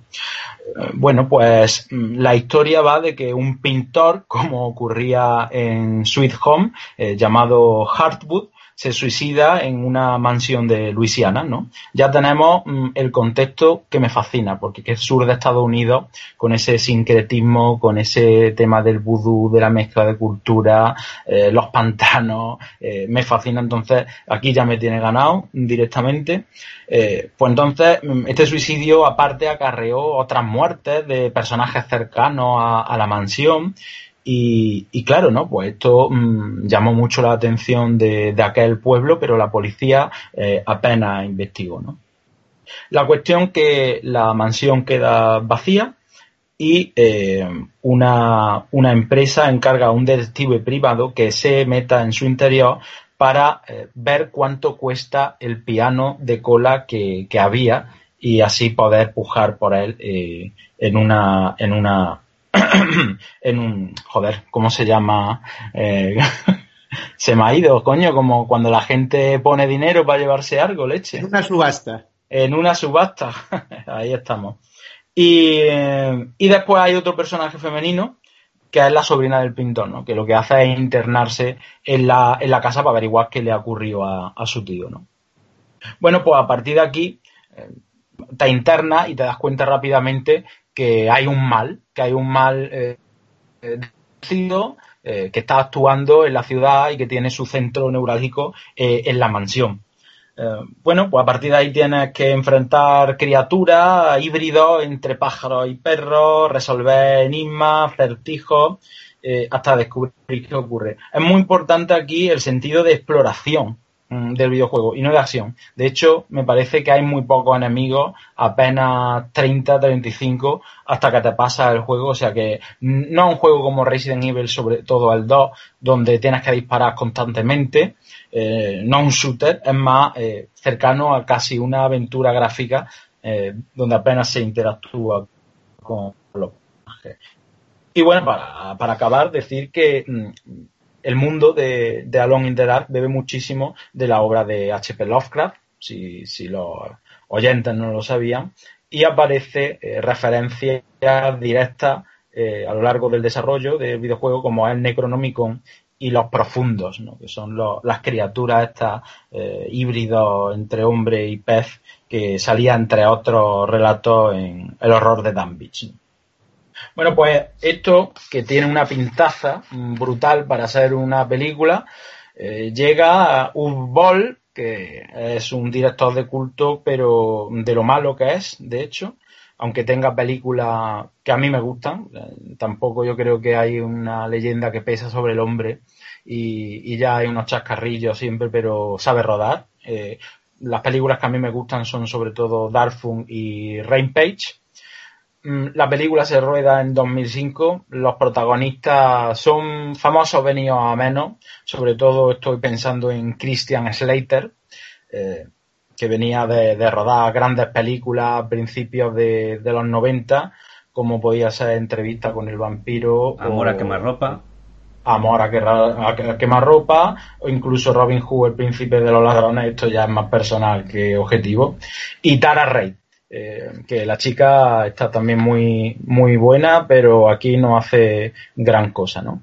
La película está bien rodada, técnicamente eh, tiene planos arriesgados, encuadres imaginativos, pero en ella me parece que no hay ni un gran de la ¿Por qué? Porque la peli precisamente es, pura y dura más a, un episodio eh, de expediente X movidito que a algo relacionado con o, o, algo parecido. Es decir, que no respeta la esencia para nada. Eh, la historia mm, se centra en un detective privado, Slater, eh, que tuvo una experiencia extrasensorial donde comprobó que existen otros universos. Él se encarga ahora de investigar casos paranormales y descubre que 19 amigos, compañeros de la infancia que estuvieron con él en un orfanato han desaparecido en extrañas circunstancias, ¿no? Pues él empieza a, averiguar mm, qué ha sucedido con ellos, ¿no? ya os digo, una película ordinaria en el trasfondo, los monstruos aparecen de, de manera explícita, eh, y el tema del Oscar, si recordáis, es totalmente lo contrario, ¿no? Es el horror cósmico, es el horror que puede llevar a la demencia a un ser humano por, incomprensible, ¿no? Entonces, es algo muchísimo más eh, concerniente a, lo mental, al estado de ánimo y no ante lo visual, que es lo que propone Ball aquí, ¿no? La película yo creo que es de de las peores adaptaciones, y por eso la he traído y merece la pena, que se han hecho de un videojuego al cine. Si no la peor. Bueno, muy bien. Nos, nos quedamos apuntada, nos, la que, nos queda apuntada. Eh, Big Vega, Necron, ¿vosotros habéis visto esta película? ¿Os gusta, no? Breve reseña. Big Vega. No la he visto y eh, ya lo, lo que ha dicho yo Sumaro es la puntilla, porque todo lo que he leído eh, es lamentable. Y a los juegos todavía les tengo cierto respeto, ¿sabes? Y, por lo que he leído ha sido, pero tan, tan, tan lamentable que la dejaba muy por debajo de otras películas que considerábamos bazofia de adaptación a videojuego. Con lo cual, eh, voy a hacer el comentario que esta película se merece, que es ninguno. Muy bien, yo, yo sí la he visto y la verdad es que no merece mucho por mi parte tampoco. Necron, ¿algo que decir o le damos el paso a Vega ya? Bueno, yo lo que iba a decir es que, que a Vega que la vea y a otros que la vean, pero para partirse de risa. Porque es que hay, hay algunos momentos y sobre todo me quedo en el momento en el que ese, esa, escena de sexo sin venir a cuento, con cambio de música radical a música en plan peli porno, eh, es que es tremendo, es que es que es de risa total. Es que yo creo que el director lo hace queriendo mm, porque es más cutre imposible. Es que yo creo que lo hace a conciencia el tío. Bueno, eh, también iba a decir más cutre imposible. Recordemos que Uwe también hizo la película de House of the Dead. Que ya hay que ser malo para hacer una película mala de ese videojuego. Afirmativo, afirmativo. En fin. Big Vega, ¿tú qué nos traes? Pues estaba yo pensando ahora, según decía lo de V-Bolt, es tremendo la cantidad de películas basadas en videojuegos que hay por ahí y que me he encontrado estudiando un poco para, para, para este programa. Y, y, afortunadamente lo olvidadas que tenemos muchas de ellas, ¿eh? Porque tela, y este señor, V-Bolt, parece que se ha especializado. Porque ojo, ¿eh? Mm, de, decían en, un lugar, un crítico de cine que, que visito de vez en cuando, que es eh, tenía iba camino de convertirse en el nuevo Ed Wood. Pues poco le falta, macho, la verdad, visto lo visto.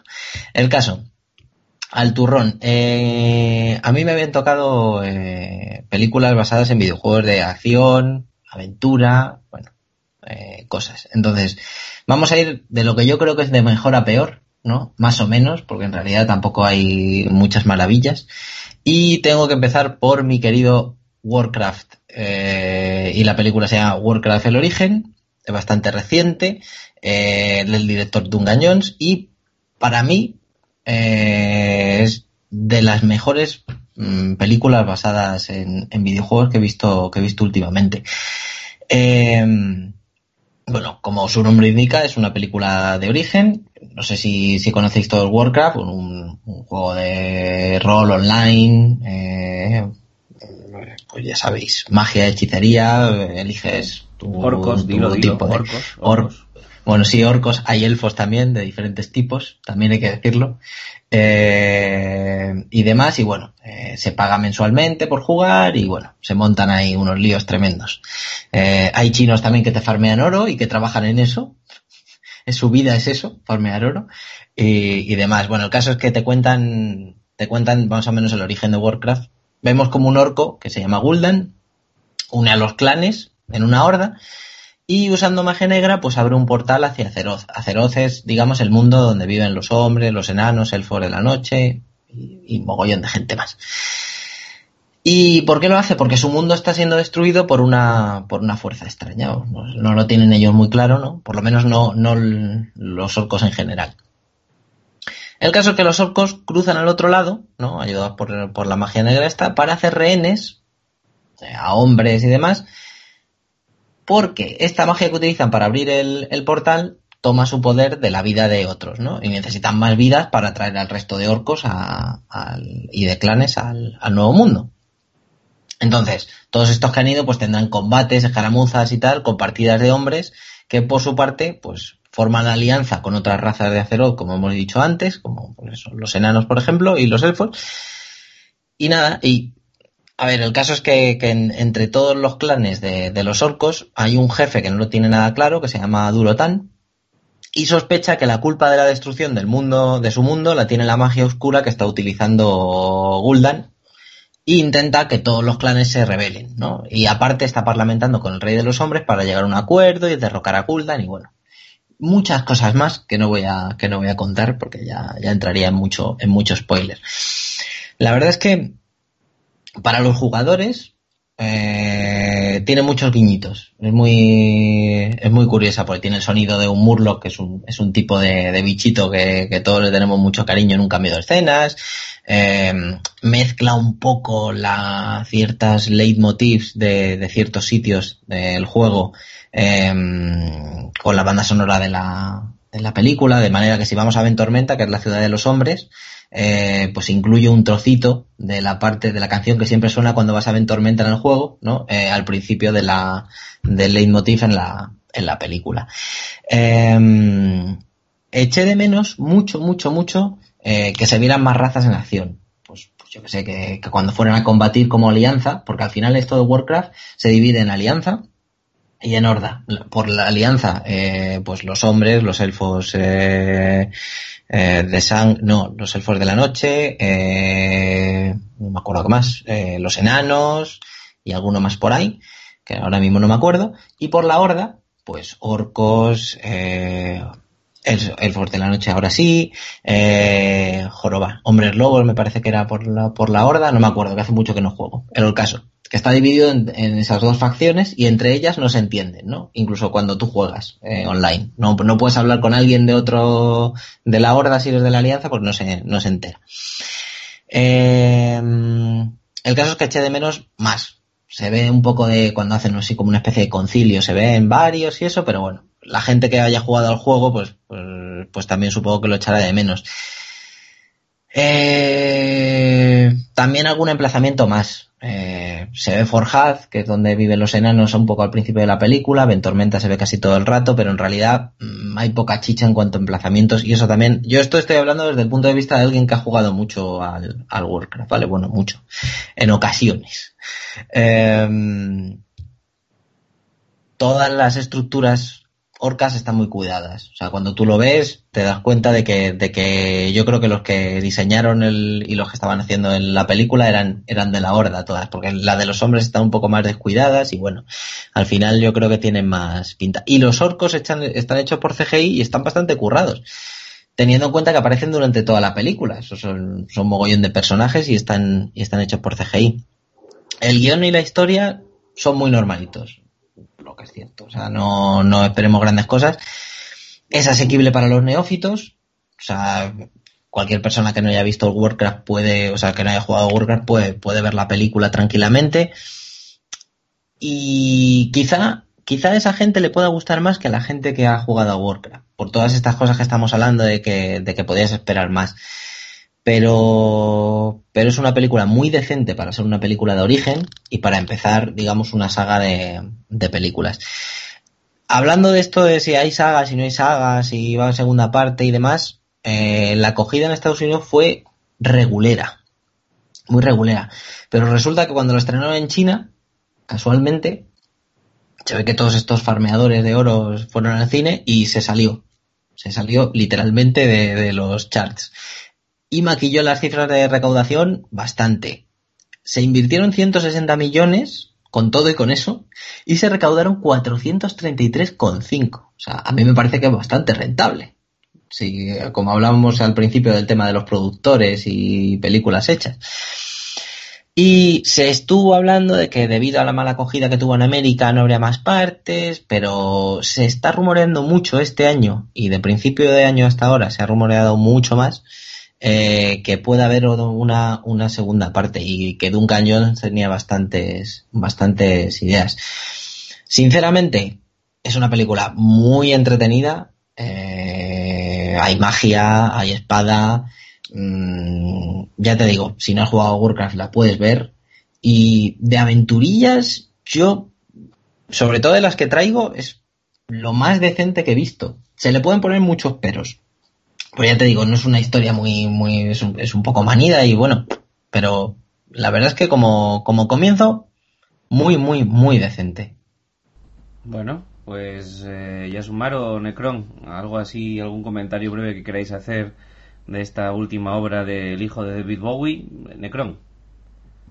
Bueno, pues eh, que decir que el hijo de David Bowie tiene películas buenísimas y además me estoy acordando en especial de Moon, que para mí es una de las películas eh, mejores de ciencia ficción de, los últimos tiempos y además de ambientación. Coincido. Del espacio, eh, incluso, vamos, ya hemos hablado, ya, ya sabéis mi odio a Interstellar, pero es que para mí Moon la, supera en un millón de veces. Pero eh, aparte de eso, no he jugado al juego World of Warcraft, nunca me ha traído, no me atraen los juegos online en general y este juego tampoco, pero sí, por ejemplo, soy un fanático brutal, mortal, de hecho es el juego al que más horas he echado en toda mi vida de los de la saga de, juego, de juegos eh, Heroes of Might and Magic. Entonces, un poco el mundo es, digamos, un poquito similar y la verdad es que no entiendo no entiendo por qué tanta, tanta crítica brutal a esta película, porque coincido con Vega en que a mí me gustó. Yo la vi me gustó, no estamos hablando de un padrino, pero yo no la encontré mala, ni, mucho menos, y a mí me gustó y lo pasé bien viéndola. Y, me pareció que tenía una buena banda sonora y que, no sé, que, estaba bien la película. La verdad es que yo acabé viendo y digo, pues, pues, pues está, está bien. Mm, No entiendo esa crítica. Los, los fans es que a veces son muy quisquillosos, pero mm, no sé. Yo creo que, que es correcta y si además me lo dice Vega, que una persona que sí que ha jugado al juego, pues más, más todavía. Así que yo, yo la dejo ahí, que me pareció bien. ¿Y a Sumaro? ¿Algo que comentar? Yo aquí tengo la mirada pura porque no he jugado al juego tampoco. La película a mí no me llamó la atención eh, y eso que sale un actor que a mí eh, me llama la atención precisamente por su participación en Vikingos. Eh, el actor que interpreta a Ragnar Lothbrok, que no sé exactamente cómo, cómo se llama, eh, a, ese punto no, no llego.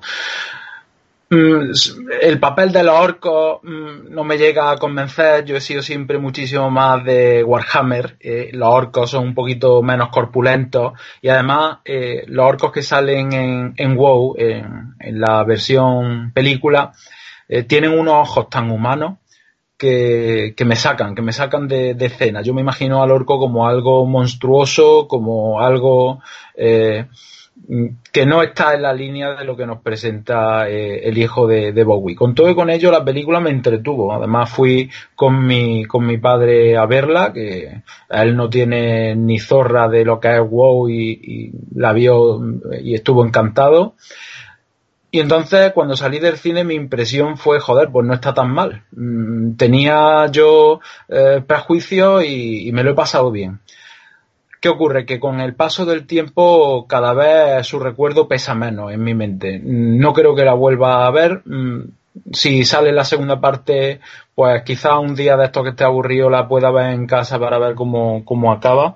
Tengo entendido por los amigos que juegan que respeta el lore de, de WoW eh, bastante bien. Entonces esto es de, de, agradecer.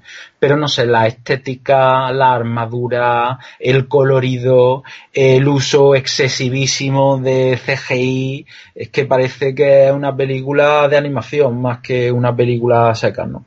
No, son cositas que a mí no me cuadran. Uh -huh. Muy bien. Vega, proseguimos. ¿Cuál es el siguiente salto? Pues tengo sesión doble y es Assassin's Creed y Príncipe de Persia como tenía que ser así como la cosa un poco histórica, ¿no? Pues tiramos para allá.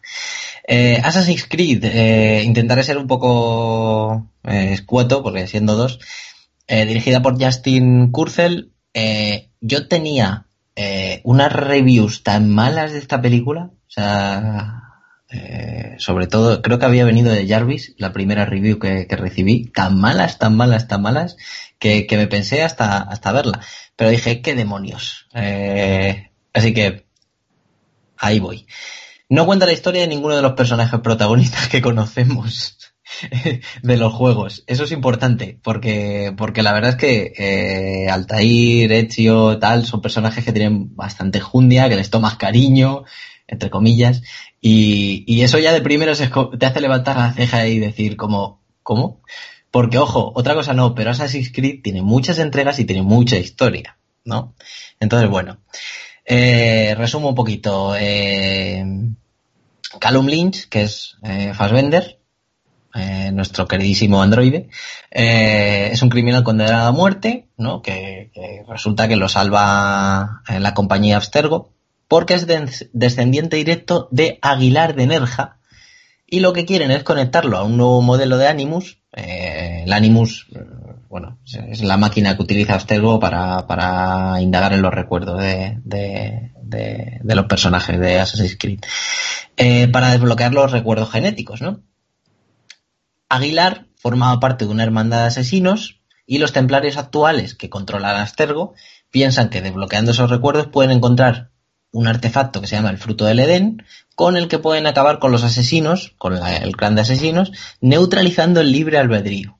Así, así contado, pues suena un poco extraño. Eh, ya os digo que me la pintaron tan mal que cuando acabé de verla, hace unos cuantos días, dije, coño, pues no es para tanto. Yo, yo me lo he pasado relativamente bien. Digo relativamente. Eh, dejando la historia aparte, ¿vale? Y esto, aquí hay varios expertos que seguro que me dan sopas con ondas, ¿no? Eh, en todos estos aspectos, eh, porque en realidad la película es un despropósito histórico de cabo a rabo. O sea, hay cosas como la representación de, Isabel eh, con una especie de máscara ritual extraña cuando está ahí con Torquemada y, con Fernando en, un acto de, de fe. Eh, cosa, una cosa muy tonta. Torquemada resulta que es templario ahora, ¿sabes? Eso también. Eh, y luego gilipolleces, como por ejemplo, eh, gilipolleces que me, que me jode mucho para, para ser Assassin's Creed, porque en Assassin's Creed, en los videojuegos siempre hay asesores históricos y, y, hacen bastante bien su trabajo, por lo menos a mí siempre me ha parecido, yo no sé muy dicho en historia, soy más bien un zote, pero siempre me ha parecido que, que, que los juegos eran bastante fieles a la historia. Resulta que los soldados españoles llevan banderas parecidas a la actual. Cuando eso no, se empezó a utilizar eh, mucho, mucho, mucho después. ¿Sabes? Que esto es que estamos en el siglo XV, por ahí, más o menos. Em, pero aparte de todo eso, lo que más me canta a mí es, el acto de fe que, del que estaba hablando antes con Isabel, Fernando y Torquemada el, Templario, ¿sabes? Con, varias, varias hogueras, eh, como si fuera una rave, eh, quemando asesinos acusados de apoyar a los musulmanes de Granada. O sea, no eran judíos conversos siquiera, ¿sabes? Ahí unos asesinos apoyando a los musulmanes de Granada. O todo muy mezclado. Es como, como si lo metes todo en, una, en la turmis y a la venga, y a tragar. Eh, por eso os digo que, que, me llama mucho la atención que se caigan estas tonterías eh, cuando los juegos se, se, se, mide tanto. O sea, no, no sé de quién habría sido la idea. Lo que más me gusta de la película, con diferencia, es las escenas de parkour, que eso sí que es cierto que recoge bastante bien la esencia del juego. O sea, cuando tú escapabas de tus guardias y te ibas ahí por los tejados y demás, está, está muy, muy, muy bien. Mm, podían haber prescindido de algunas escenas del Animus, que a mí me parecen demasiado, eh, algunas visiones y tal. Y la parte final, digamos que ya no estás, que es la parte en la que estás en la actualidad, a mí se me hace muy pesada y no, sin demasiado interés, la verdad. Eh, no tiene, no tiene nada. Fassbender hace de Fassbender, o sea, él, siempre, normalmente su estándar es estar bastante bien, la verdad. Es como McConaughey últimamente, que, su estándar es bastante alto.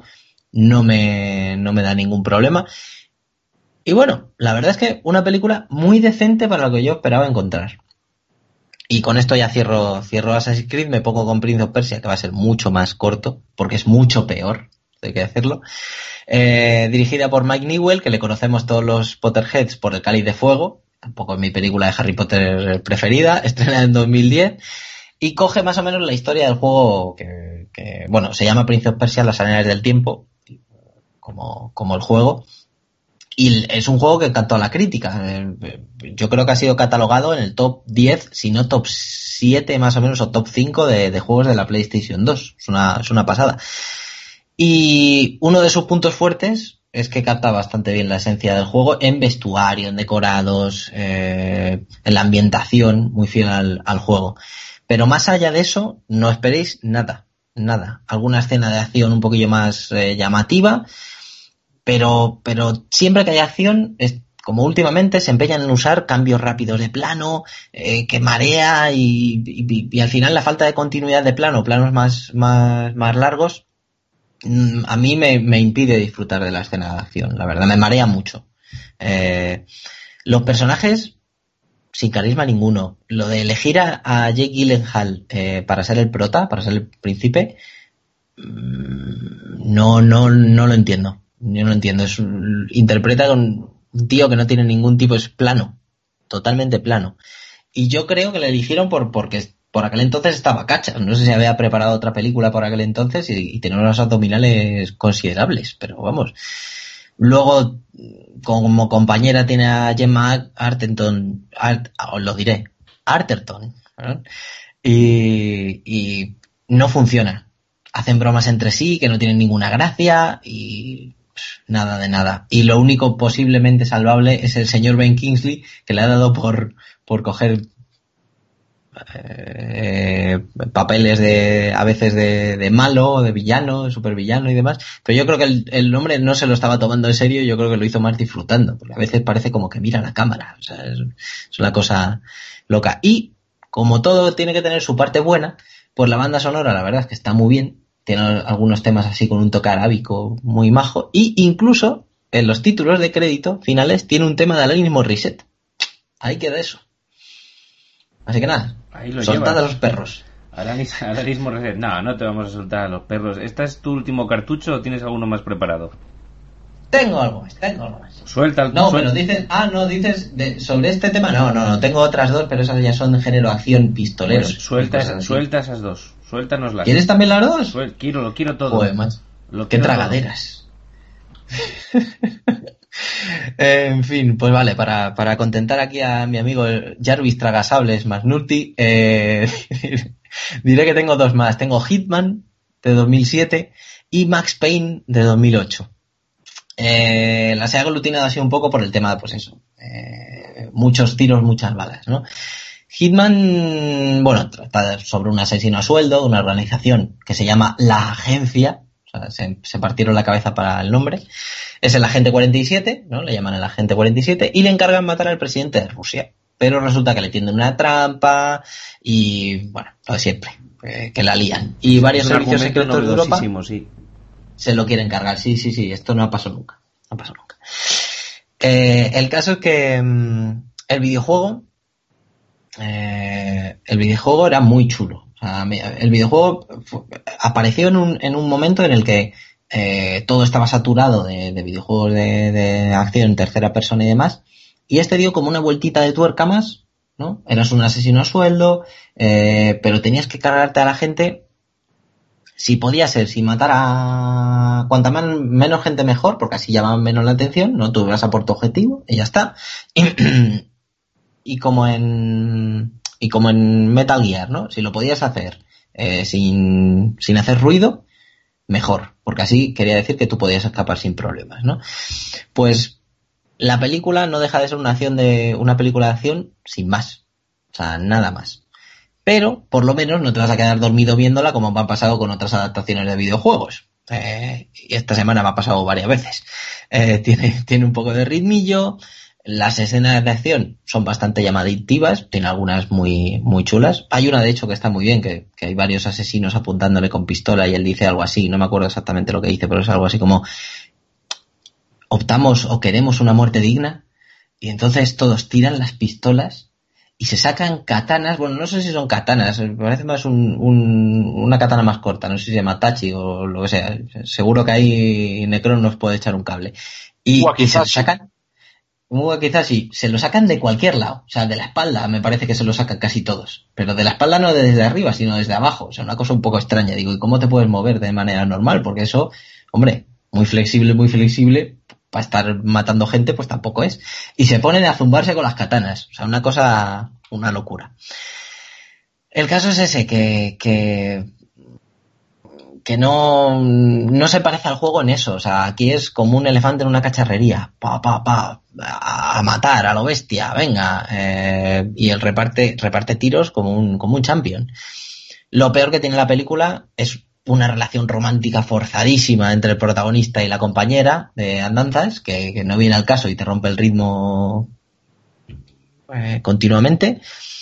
Y el actor que hace el agente 47 se llama Timothy Oliphant, no es broma, es Oliphant, y tiene cara de buenazo. A mí no me pega para hacer de Timo- Hitman. Timothy Olyphant ya has pasado por aquí como sien- siendo de hecho el malo de la jungla de cristal 4 y hace Hostia, poco no en claro y hace poco en Netflix tiene esta serie eh, ¿cómo es? California Diet no pero es algo por el estilo con Drew Barrymore ¿sabéis la No me digas que sale- claro es ¿Qué? el marido de Drew Barrymore en esa serie ¿Es el marido de Drew Barrymore? sí Tommy, Tommy Olyphant Hostia. correcto Como, joder, como, a- a- a- pero esto es de 2007. Hostia, bueno, sí, es que han pasado unos años. Vale, me callo. Hostia, no lo he- Mira que me la he visto la serie, ¿eh? La primera temporada. No, no había caído. Hostia, gracias. Ya lo nada. gracias. un apunte Pobre hombre. Pues le han caído los años como losas. Madre mía. El caso, resulta que, que no me pega nada y, y, es curioso porque mucho más después de haber investigado un poquito y haber visto que Vin Diesel fue el elegido para el papel y dejó el proyecto nada más empezar. A mí Vin Diesel, Jason Statham me habrían, me habrían colado bastante bien para el papel. Y bueno, y pasamos por último a Payne, que es, es Max Payne in the Ass. Que, es, que voy, a ver, una- voy a ver si mi resumen coincide con el tuyo sobre Max Payne. Es una película que del videojuego tiene el nombre. Sí, exacto. Podría, Yo, eh, podría hablando- llamarse de cualquier manera. Hablando con mi mujer, eh, cuando acabó la película, eh, dije, pues se podría haber llamado Valkyria por el tema de la droga esa que se llama Valkyria y, y, habría dado lo mismo, ¿sabes? Habría mucha gente que no habría ido al cine y ya está, ¿sabes? Pero nada más. El caso es que en una página inglesa que visité esta semana la llamaban Max Payne in the Ass y, y desde luego casi, casi sí, ¿eh? Bueno, Max es un policía que vive atormentado. Otra historia que no hemos visto nunca, ¿eh? Que vive atormentado desde que mataron a su mujer y a su hija. Y después de el asesinato de su mejor amigo, que era Poli, ¿no? Compañero, descubre algo y cuando se lo va a contar, pues le matan y le cargan el mochuelo a Max de, la muerte de su, de su, de su combi. A partir de ahí empezará a descubrir más acerca del asesinato de su familia en paralelo con el asesinato de su, de su compañero, ¿no? Y bueno, ahí hay implicada también una, un- pues una droga nueva que parece de diseño, no sé qué, bueno, cosas. Eh, hemos hablado muchísimo en Eternia de historias de juegos, como hemos dicho antes, que deberían haber sido películas, ¿no? Pues bien, Max Payne es un ejemplazo de esto. O sea, es un juego, el primer juego de Max Payne, era un juego con una historia cojonudas, con un guion cojonudo, con un personaje muy fuerte, ¿no? Muy fuerte me refiero a de- que gustaba mucho y que tenía carácter. Y tenemos una película que carece de todo eso, todo eso y más. Em, lo único que se han clavado ha sido la ambientación oscura. O sea, eh, eh, han puesto filtros a, pa- a full y, y la ambientación oscura del juego la tiene, pero nada más. Mark Wolver, a él le dijeron, el director se ve que le dijo, John Moore, que es el director que nos lo he dicho, él le dijo, bueno, eh, Max Payne se ha, ha matado a su mujer y su hija y está gurrumillo, ¿vale? Porque se, se han cargado a su familia. Y se tira la película con una cara de acelga de flipar todo el rato. Se ve que no tenía otro registro. Y Mila Kunis, pues no esperé nada de ella, pues está ahí para lucir palmito y nada más, pues no aporta nada. Otra, y lo último que yo me esperaba ver en Max Payne, digo, bueno, pues lo veré. El efecto Matrix o, el- o el- lo que llaman tiempo bala, tampoco lo esperéis porque tampoco está. Y ya está. O sea que tenemos un thriller policíaco de acción, con poco thriller y poca acción. O sea que mm, casi mejor, pues Maravilloso. estupendo. Yo me he ido indignando según, según he ido avanzando.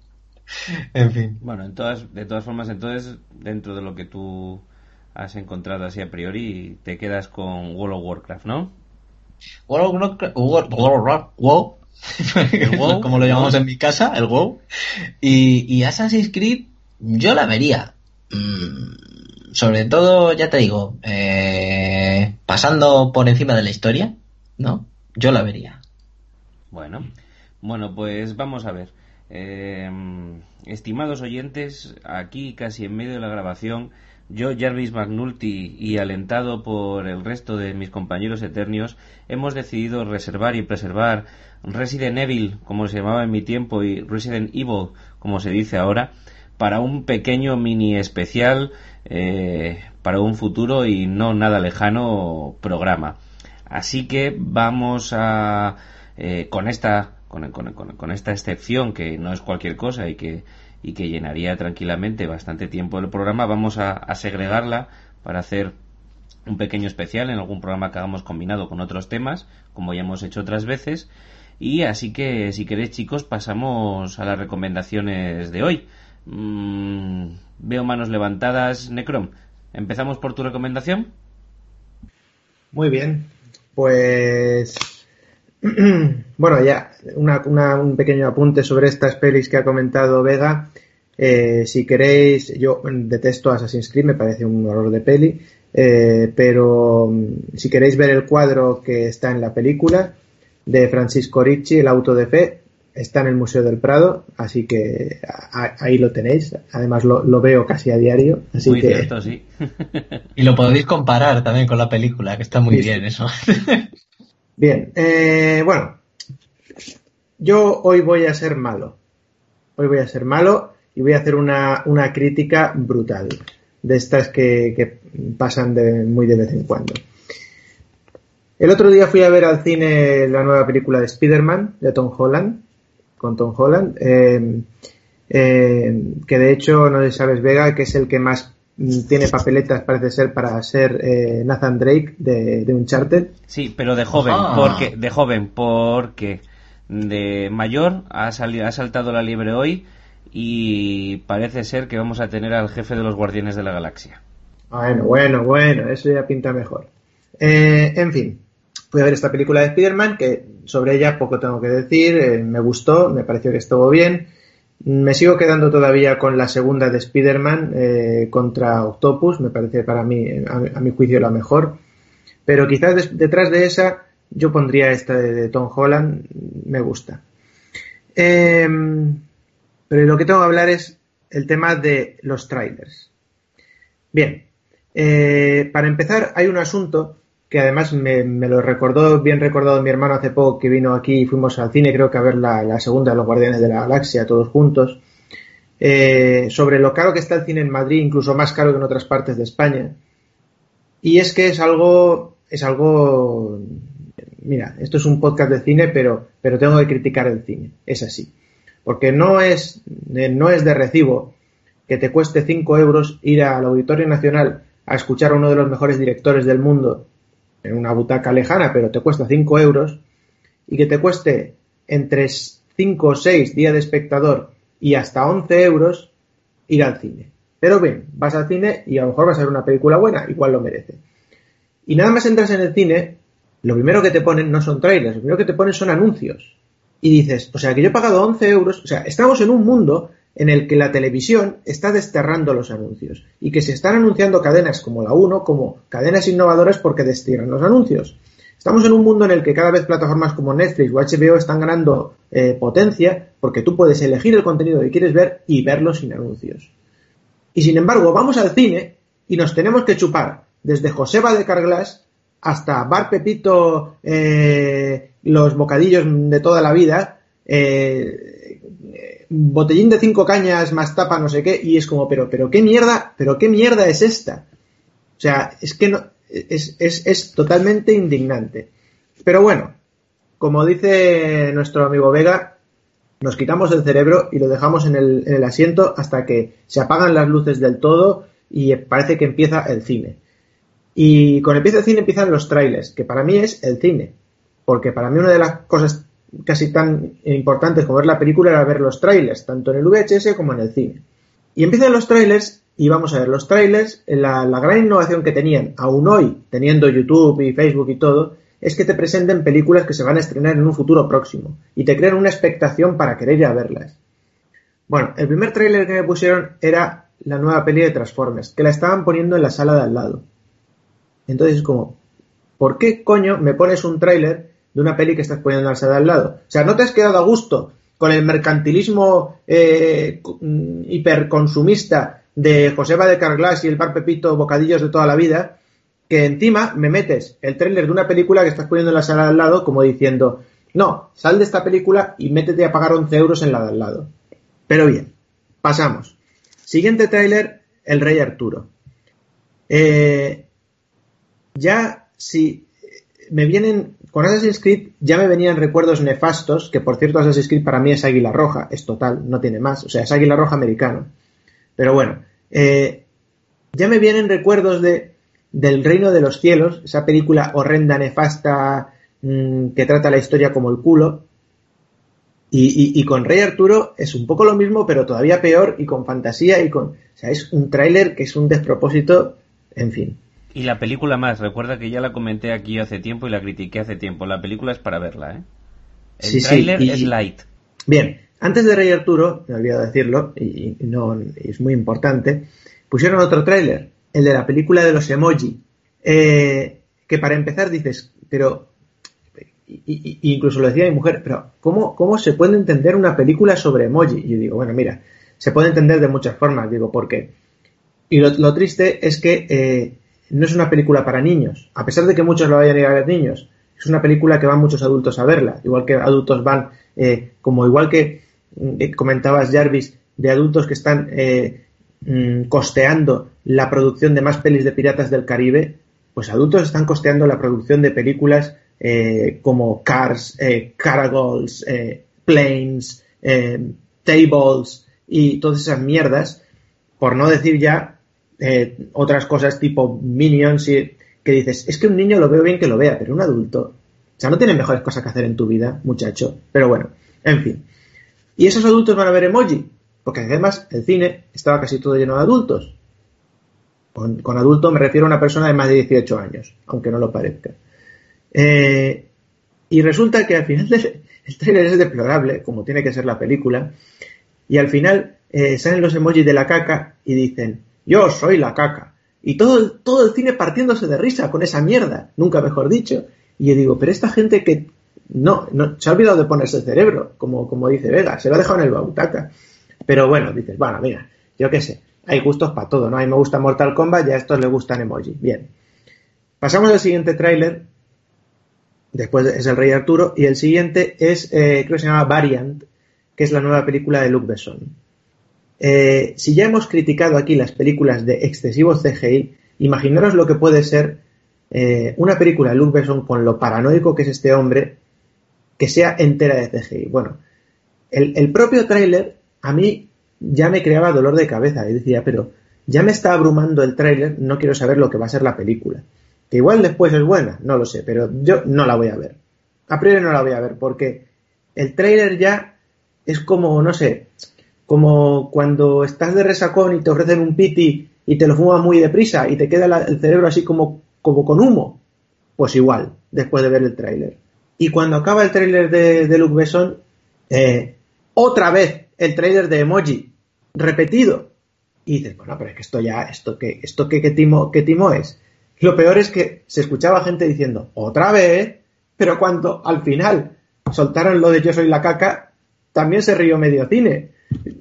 Y, en fin, eh, en ese tipo de cosas acabas pensando, eh, me, toman el pelo, me toman el pelo con el precio de la entrada, me lo toman con poner tanto anuncio, me lo toman con esta basura de trailers, eh, además repetidos, pero claro, es que si hay gente que está dispuesta a que le tomen el pelo, pues lo van a seguir haciendo. Y es más, seguramente triplicarán en unos años los anuncios sobre los bares Pepito y Carglass y, ya no te pondrán a lo mejor trailers de películas que estén estrenando en la sala de al lado, sino a lo mejor te ponen trailers de películas que van a sacar en DVD o en, o sea, en Blu-ray.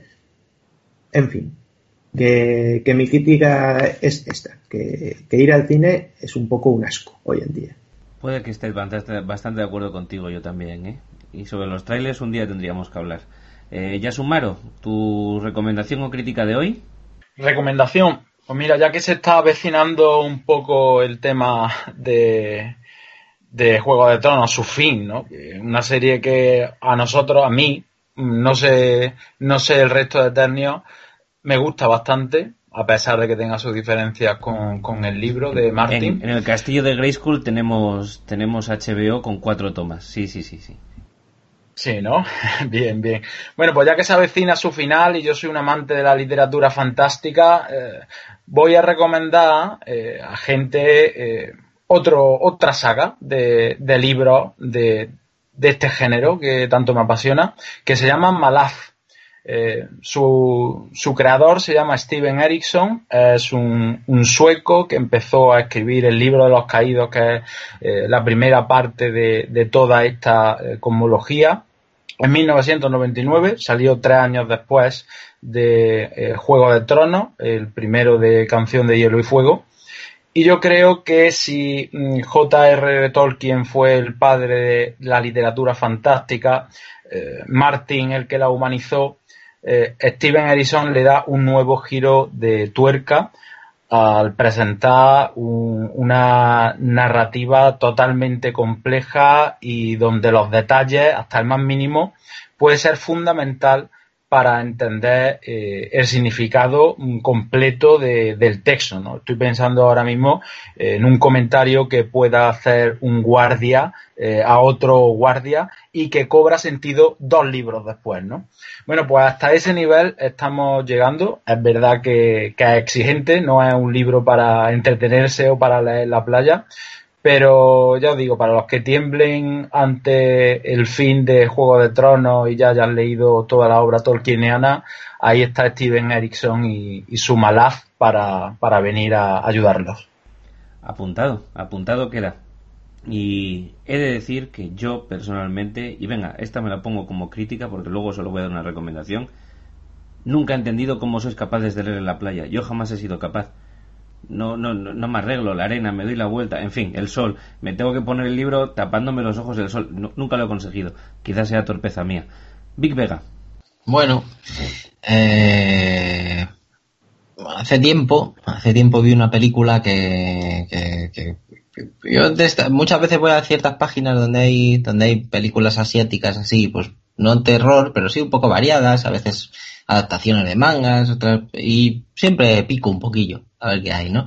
Y hubo un día que me encontré con una de Takashi Miike, que ya hablamos, hablamos de él el otro día en el, en el, en el especial de J-Horror, y, y que se llama Kamisama no Iu Tori, que la han traducido por aquí con, con el título de Como Dios quiera, es de 2014 y tengo que reconocer que me, me, dejó primero con el culo torcido y luego me divertí bastante, ¿no? Pues resulta que una mañana llega el protagonista a la escuela y en mitad de la clase al profesor le revienta la cabeza y le aparece un Daruma. Un Daruma es una representación de Bodhidharma vestido de rojo, que parece un tente tieso. Bueno, lo, habréis visto mil veces en, en muchos sitios. Este Daruma pues empieza a jugar con todos los alumnos a algo que se llama Daruma Sanga Coronda, que, básicamente es el escondite inglés, ¿no? Entonces se da la vuelta mirando a la pizarra y cuando acaba de decir la frase Daruma Sanga Coronda, se vuelve a dar la vuelta y si algún alumno se mueve, le revienta la cabeza automáticamente, ¿no? Ya, entonces ya con esa, con ese primer planteamiento yo dije, coño, ¿esto qué es? Esto es una maravilla, esto hay que verlo. Y la película va avanzando, pasando por varios juegos infantiles japoneses, pero con desenlaces mortíferos, ¿no? Así a lo Takashi. Y de hecho en el segundo, en el segundo juego al que, al que juegan los supervivientes del, primero, todos van vestidos de ratón y les caza un maniquineco. Eh, a mí me gustó mucho, es muy, muy, muy entretenida. Eh, decae bastante en, su parte final, ya se te hace un poco, un poco larguilla, sin ser larga la película, eso sí, pero la verdad es que para un día tontillo mmm, fue, un, fue un gran descubrimiento. Me la apunto, pero bueno, yo también estoy de acuerdo contigo en que Mickey es, un hombre que cualquier película que ves de él no te deja indiferente en absoluto. Nunca, nunca, nunca, nunca, nunca, nunca, nunca. Yo mi recomendación va a ser muy breve, pero es muy fresca porque la he visto hoy mismo por la tarde y es un documental que además creo que está subido ya en todas las redes y que mm, eh, creo que está en Netflix, que es por donde yo he accedido a él, que es Icarus. es un documental de Brian Fogel, que es bueno un, deportista y también productor. No, no, hay mucho que comentar sobre Brian Fogel. Sí sobre este documental que ha sido premiado con el premio de la crítica en Sundance, que ha batido los récords a la hora de su subastado para plataformas y que lo ha ganado Netflix pagando un pastón por él. Porque bueno, viene a describir un poquito el, tema central del, del, documental es el, el, doping masivo y mm, programado políticamente en Rusia eh, pues desde, desde, el, desde el telón de acero a, incluso estos últimos años y hasta estas últimas Olimpiadas, de quién lo destapa, cómo y por qué y qué es de su vida ahora, cómo funcionaba, etcétera, etcétera. Y también tiene una primera parte que es como surge la idea del documental y es que una persona se dopa eh, controlado por médicos y pide la ayuda a un especialista para comprobar si dopándote y dopándote a cholón, no un poquito, dopándote bien, bien, bien, ¿vale? Luego puedes hablar con gente que te enseña cómo puede, tienes que doparte para no dar en los controles. Y resulta que es cierto. Que es para mí, aparte de que el, el documental está muy bien, es muy minucioso y es muy interesante, es una reflexión que deja ya cualquiera que haga deporte y haya hecho a nivel profesional, que sabe lo que hay, eh, el, ver que, que, sí es cierto, que sí te puedes dopar y que todo el mundo lo está haciendo, porque todo el mundo es capaz de doparse y que le hagan 150, 200, 500 test durante su, durante su carrera y no le pillen nunca. Y ya digo que el documental es muy muy interesante y que tiene esa primera parte y luego esa segunda en la que ya te mezcla política, eh, Rusia, eh, doping, olimpiadas, cómo funciona el COI, cómo funciona... Bueno, en fin, es muy muy muy interesante e incluso para la gente que le dé pereza eh, verlos en original y tal, que sepa que está, está doblado ya por lo menos en la plataforma de Netflix, o sea que lo encuentre donde lo encuentre también lo podrá, lo podrá disfrutar de esa manera. Y ahí mi recomendación de hoy. Y bueno, chicos, no sin antes recordar a los oyentes que, que hemos apartado Resident Evil eh, para un pequeño mini especial en el que dejaremos que Necron desate todas sus iras y furias, ¿verdad, Necron? Sí, sí, eh, ya los que me habéis escuchado ya sabéis eh, de, qué, de qué pie cogeo. Y no solo Necron. bien, bien, ya tenemos dos apuntados entonces. Y bueno, nada, chicos, despediros como todos todos los programas. Muchísimas gracias. Gracias por esa labor y por haberos visto ciertas cositas que a mí me ha costado en su momento ver, así que me imagino que ahora muchísimo más. Muchas gracias a todos. Gracias. Un abrazo. Un saludo. Y bueno, vosotros oyentes, como siempre, recordaros que tanto en iBooks como en iTunes podéis descargarnos, que podéis comentarnos, pedirnos, sugerirnos a través de Facebook y de Twitter. Daros las gracias por seguir escuchándonos en verano. Eh, desearos que paséis una buena semana y, recordaros que encarecidamente que la semana que viene nos tendréis aquí de nuevo dando más caña.